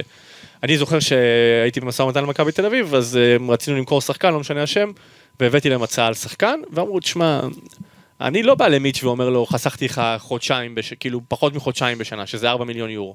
אז הוא היה מביא כל, ש... כל uh, חודש 2 מיליון יורו, זה מה שזה אומר, מהבית. תחשוב לבד כמה כסף זה. ועכשיו אנחנו בנקודה אחרת לגמרי, עם ההצלחות באירופה ועם uh, מכירת שחקנים, uh, עוד מערן זהבי ו... ואפילו uh, רייקוביץ', קיארטנסון, טל בן חיים, מצליחים להגיע למצב, יחד עם המרצ'נדייז, יונתן ויחד כהן, עם... קיץ קודם. יונתן כהן. נכון, וגם הנה, אתה יודע, מכירה שאולי הרבה ביקרו אותה, או חושבים שהיא לא נכונה, אבל בראי לא נכונה הכללי, למי? לא נכונה למכבי תל אביב לוותר על אחד השחקנים הכי טובים אבל שלה, הוא רצה הסקורר. לעזוב. קיבלו סכום. אה, מציע. הוא סבבה. רצה, הוא רצה גם לעזוב. קיבלו סכום, באמת... אני לא אה, חושב, אני אי חושב אפשר להשאיר שחקן בכוח. 2.2 מיליון יורו על ישראלי בכיר, זה לא, זה לא נחשב היום סכום גבוה. בוא, אז אה, בוא קח את הפינת, יש פינת, פינת הסיפור בכל סוף פרק, קח סיפור. עומדים אני ופטריק ון לוון ב, ביולי, יום, ביום שבו יונתן כהן מוציא את הפוסט באינסטגרם שבו הוא אומר, אני, תנו לי להגשים את החלום, כן. תמכרו אותי, כבר יש עליי הצעה, תנו לי ללכת, וההצעה הייתה מפיזה. כשעמדנו שם ההצעה הייתה מיליון. ופטריק אמר לי, במיליון וחצי אני מוכר, הוא לא שווה יותר מזה. אוקיי. והוא אמר, זה מה שאמרתי לבעלים, מיליון וחצי תמכור. וההצעה הייתה אז מיליון, הוא אמר, אתה תראה, הגיעו למיליון וחצי ואנחנו הוא נמכור שווה אותו. יותר. אנגלידיס הצליח לסחוט את זה אחרי משא ומתן ל-2.2 ואחוזים עתידיים, אבל בוא נאמר שאם היו נותנים למנהל המקצועי באותם ימים, או למא- למאמן, יותר נכון, כי זה הפטריק, להחליט, אז יונתן כהן הולך באחד וחצי גם. נכון. ובעיניו זו עסקה טובה. אבל בגלל זה ברק יצחק עם המועדון ומסתכל קדימה עם עין אחת קדימה, כי פטריק היום לא שם, והם והוא לא את הסכים. ההחלטה.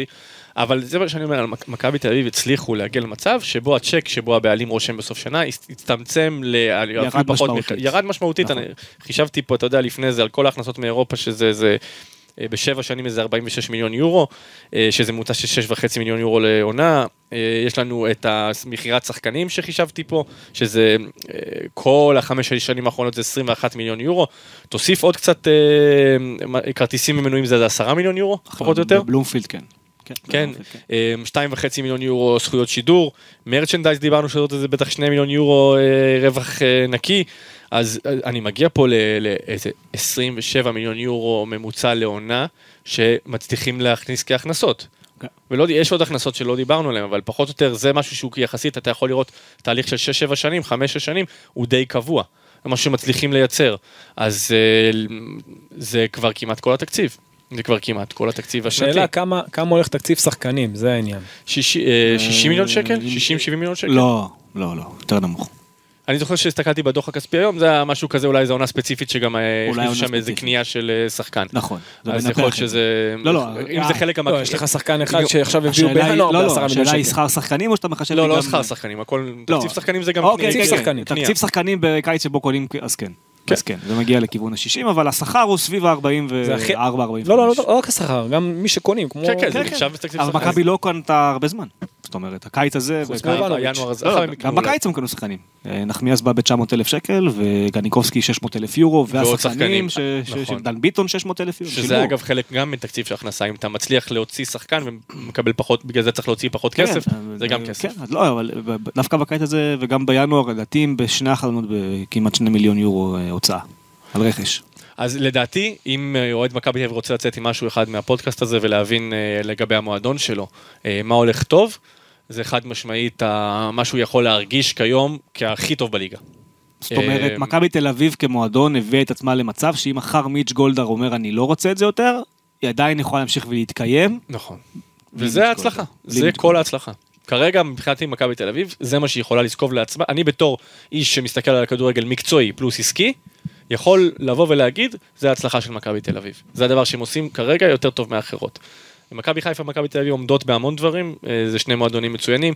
ההנהלה של מכבי תל אביב פחות נחשפת, אז יש עליה פחות ביקורת, האוהדים של מכבי תל אביב הם אה, יותר... רק פה יש עליהם ביקורת. לא, דווקא העונה יש הרבה ביקורת על ה... לא, אבל האוהדים של מכבי תל אביב זה אוהדים, אגב, זה השנה, לדעתי, אם אתה שואל אותי, זה שנה, שנת אה, גמר הסבלנות הולכת להיות מבחינת אוהדי מכבי תל אביב. הרבה דברים יצאו אם לא תהיה הצלחה השנה. נכון. הרבה הרבה דברים מהאוהדים. האוהדים סך הכל סבלנים, עשו חמש אליפויות שלפני זה זה היה, אתה יודע, לא, לא, לא משהו שהם יכלו לדמיין, המועדון הלך למקום טוב. אז בסדר, קצת יותר כואב להפסיד אליפות למכבי חיפה, אני מדמיין, ו... לא, הקטע זה להתמודד. אתה יודע, להיות שם עד הסוף, זה... שזה אתה לא יודע, אתה-. אפשר לא לקחת. כן. אפשר, אבל להתמודד, זה העניין. נכון, אז זה לא היה... ולהיראות טוב.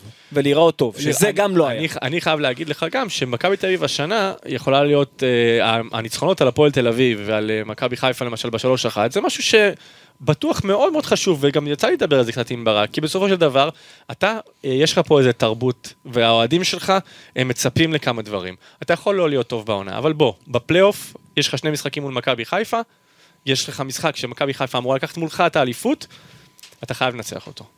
מבחינת האוהדים, כי זה ההבדל בין מכבי תל אביב לבין כן, עוד אבל קבוצה מסתכל- שמתמודדת. כן, אני אבל- מועדון, אם אני כ- מועדון, אבל כל רגע, אתה כאיש. מקצוע, אתה צריך להסתכל לא רק על התוצאה, שזה כן, זה הכי חש- זה הכי חשוב שיש, אבל גם על הדרך, כי הדרך בסופו של דבר, של לא, דבר אמיתי, תוביל. אמיתי לי באיש מקצוע זה לא חשוב. אמיתי לי כאיש מקצוע אני לא יכול להבין, כאילו אני יכול אבל להבין, רואה כי הייתי- שה- כי אני לא אין- לא ממאדים, אבל רואה שבן אדם רואה מחו"ל- המקצועית לא קיימת, זה העניין. הדרבים. האלה, וה- הדרבים האלה והמשחקים מול מכבי חיפה, כל הצדדים מפסידים מהרמת משמעות שהן נותנות למשחקים האלה, כי ההתמודדויות האלה הופכות להיות אה, יותר קשות נפשית, יותר, אה, ההכנה עליהם היא אחרת, יכולים להגיד לך שלא, כן ועוד איזה. זה, זה הופך את העונה למשהו אחר, סבבה? אבל זה חלק מהדרישות, שבגלל זה שחקן במכבי תל אביב מרוויח במכבי חיפה, מרוויח 400 אלף יורו עונה, ולא 100 אלף יורו, אני- אני כי הוא צריך להתמודד עם זה. אני אסתכל על מה שבועז אומר, אם בפלייאוף מכבי תל הייתה מקבלת בראש מחיפה ומפסידה שני דרבים, אני חושב שהיה פה קיץ שונה לחלוטין. למרות שהתוצאה אותו תוצאה, מקום שלישי, קונפרנס כן, ליג. מה זה משנה אבל בתכלס? הקיץ פה אני, אני לדעתי צריך הולך הביתה במצב כזה. גולדהר מעיף אותם אחד אחרי שחקן- השני. שחקן שהיה טוב כן במשחקים האלה, הוכיח בעמידה מסוימת, מבחינת האוהדים של מכבי, מבחינת הצוות של מכבי, שהוא ראוי להיות במועדון הזה.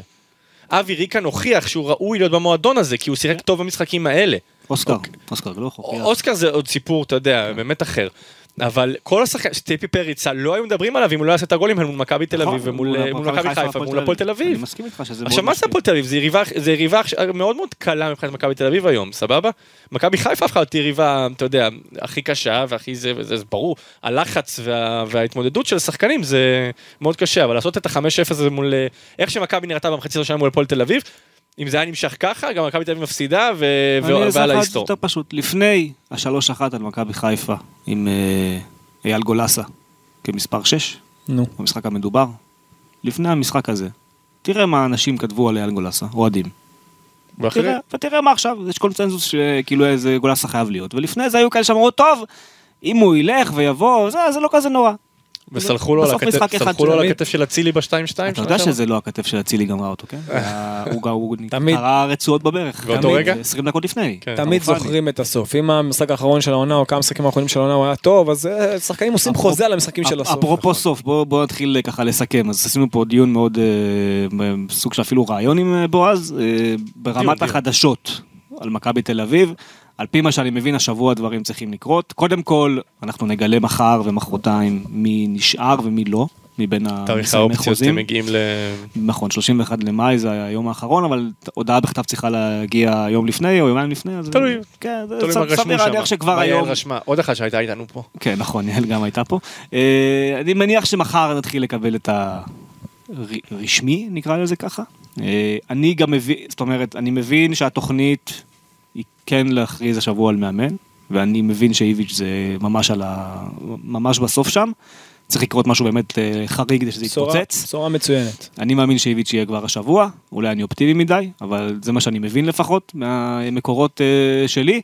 אה, שחקנים מבין יישארו לא יישארו, נראה לי שזה, אתה יודע, זה מיותר להיכנס למשחק הניחושים הזה, אני מאמין שמכבי בסוף תשאיר את, את רובם, אין לה אינטרס, היא לא תשחרר, היא יודעת טוב מאוד מה יש בחוץ, בישראלים, דיברנו על זה. עכשיו שמעת מה הערך של שחקן ישראלי. כן, כן, אנחנו מבינים, בלטקסה וחוזה הם בחוץ, הם בלי חוזה, זה לא שמכבי לא תנסה להשאיר את שניהם, אבל אני זה... חושב שמכבי גם תנסה להשתמש בהם במשאים ומתנים לשחקנים שהם ירצו אולי. נכון, יהיה משא ומתן פה שהוא, אה, אתה יודע, טיפה יותר בלטקסה, אני לא. יודע אם יש עליו השבחה. הוא אין השבחה, אה, לא לא, לא, יש השבחה, לא דרמטית. לא בטוח, כי הוא בא מהפועל פתח תקווה, לא נראה אה, שיש לא, יש לו עליו. אבל את הדמי סולידריות, שזה לא באמת רלוונטי. לא לא יודע אם יש עליו, אני חושב שדווקא כן? בלטקסה אין? כלום לדעתי, אבל אה, צריך לראות מה הוא בכל. מקרה, הוא נעול, כאילו, לצאת.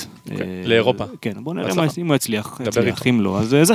אה, וחוזה, אז כן, כמו שאתה אומר, דמי השבחה, אתה יכול להשיג משהו בעסקה מול הייתי ישראלים. מנסה להשאיר אותו.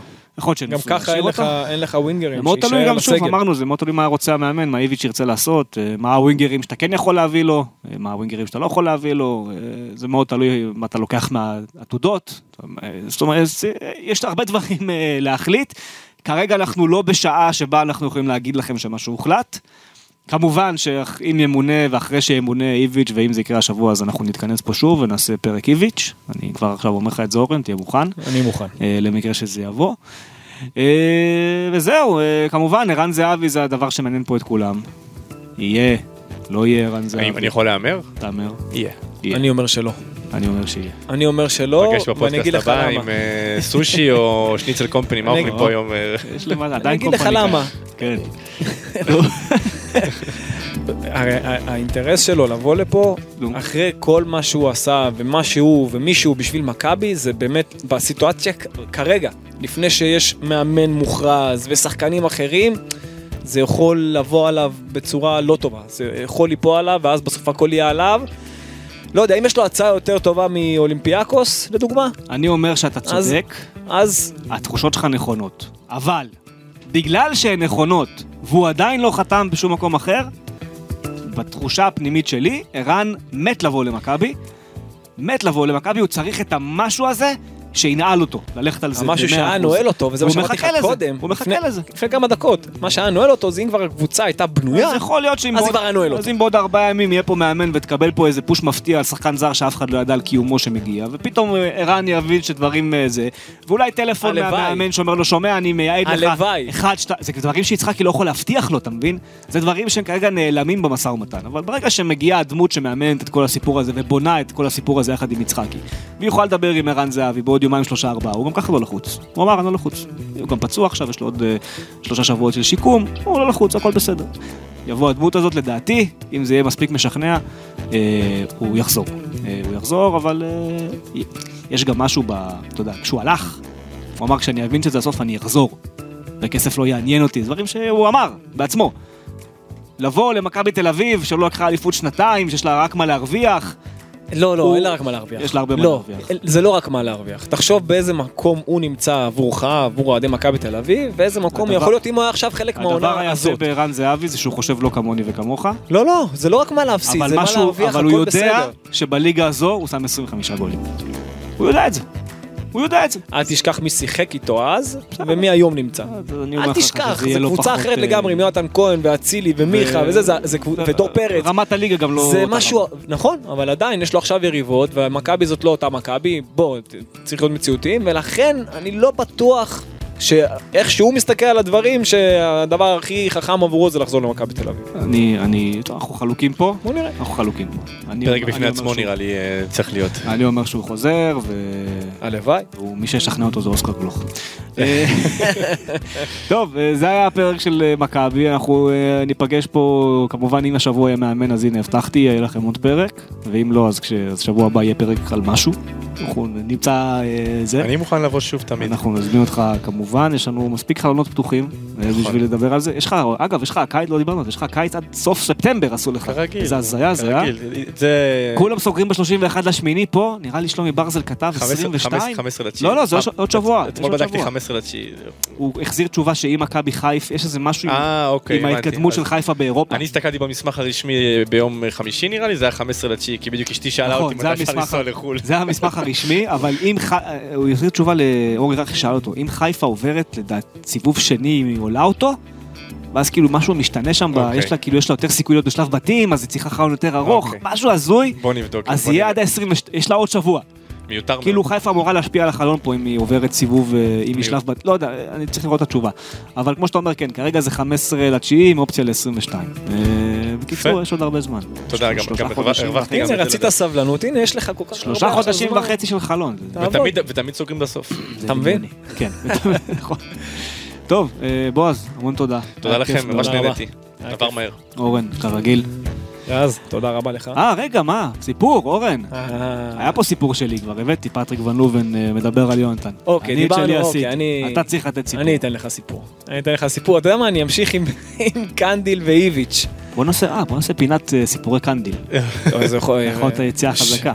אני- יש לי סיפור קטן על לך? שהיינו פה ב ONE, והוא אוקיי. היה, הם הביאו אותו מספורט 5 לשחק איתנו בטורניר ברנז'ה. וואלה. הוא היה, הוא היה, אז אתה יודע, עשה להם את הפושיבולי וזה, הוא היה, אה, כן, אוקיי. היה זה, והוא שמר עליי ורבנו, ממש כאילו פיצוצים. פיצוצים? כן, כן, כן, לא לא אחזור על המילים. בואנה, זו פינה טובה. רבנו. ויש לי אפילו תמונה של זה, שאני נותן לו מאחור, אתה רוצה את החולצה שלי? אני אומר לו, ודברים כאלה, ואז זה גם ירד לי אני- דברים ואני יותר... מספר לך על זה שהוא מה, פיצץ בואנה, את אומר לך, זה עכשיו פינה, זה צריך מעברון. נגיד לגיידר שיקליט, סיפורי קנדיל, מעברון. כן, סיפור. כן. אז אה, מחנה אימון, מכבי תל אביב, תחת אוקיי. איביץ'. קודם כל זה מתחיל מזה שאתה יודע, מקנדיל אני מבין, ומכל, ומעוד לא מעט שחקנים במכבי תל אביב, מגיע, אם וכאשר מגיע איביץ', אז כבר רעידות, אנשים צריכים להכין את עצמם. אוקיי. אז אה, סיפור טוב שלו, מחנה אימון, מכבי תל אביב, קבעו ארוחת צהריים, שעה אחת. שעה 12:59, קנדיל הולך כבר למרקים. אוקיי. פתאום הוא מרגיש דמות גבוהה מאחוריו, מביטה בו. פתאום קולט את טיביץ', ממש כאילו צמוד, מה, מה, לא הבנתי, מה, מה השעה? אז הוא מסתכל, הוא אומר לו, 12.59. אז הוא אומר לו, מתי אמרתי אוכלים? אחת. טוב, הוא עוזב את הצלחת, מחכה בסבלנות, אחת, אחרי זה מתחיל לאכול. הוא אומר, ואני יכול להגיד לך משהו? כאילו, קודם כל קיבלתי 500 דולר קנס, יכל לקבל. וואו. 500 על דולר קנס על הדקה. דקה על הדקה. כן, שאל. צודק. וואי, זה אחד הסיפורים הכי טובים הוא אמר, יכל לוותר, רגע, יכל לוותר על ה... יכל לוותר על הקנס, אבל אני אגיד לך, הוא נתן לנו פשוט תחושה שהוא פשוט מסתכל עליך בכל מקום, אתה, כאילו, אתה, לא משנה מה אתה עושה, במגרש, מחוץ למגרש, כאילו כל הזמן, איביץ' רואה אותך, הוא מסתכל עליך כל הזמן. אז uh, התחושה הזאת, אני לא אומר שצריך להיות קשוח כל הזמן, אבל כן, הסדר, הארגון, ההיררכיה, הכבוד, המשמעת, זה מחוץ למגרש, בתוך המגרש, וזה מה שמכבי תל אביב באמת הכי צריכה. והדבר הנוסף, שהנה, פה הפסיד 500 דולר על איביץ', מצד שני, כשהוא היה צריך אותו לקבל את הפרמיה, חסרים לו שני משחקים. שני אוקיי. משחקים בהרכב, אוקיי. אז הוא בא לאיביץ' אמר לו, תשמע, וזה, אתה יודע, אני לא עשיתי הרבה כסף בקריירה שלי וזה, ויש לי פה הזדמנות, אני חשוב לשחק את השני משחקים האחרונים בגרבג', כבר שמכבי כבר אלופה והכל. נתן לו. לא, הוא אמר לו, אני לא מבטיח לך שאתה תשחק, מי שיהיה טוב ישחק. והוא לא שיחק, אבל דאג לו לפרמיה. יפה. של הרבה יותר מ-500 דולר, ברור. גדול. אתה מבין? אז זה. איביץ'. יפה, בוא'נה, שמע, זה- זה- זה שווה פרק עכשיו מה שעשית. הבנת? זה הכותרת שלי. יפה. יפה, טוב, אורן, בועז, המון המון תודה. אה, אנחנו ניפגש אה. בקרוב לתחושתי. ביי ביי.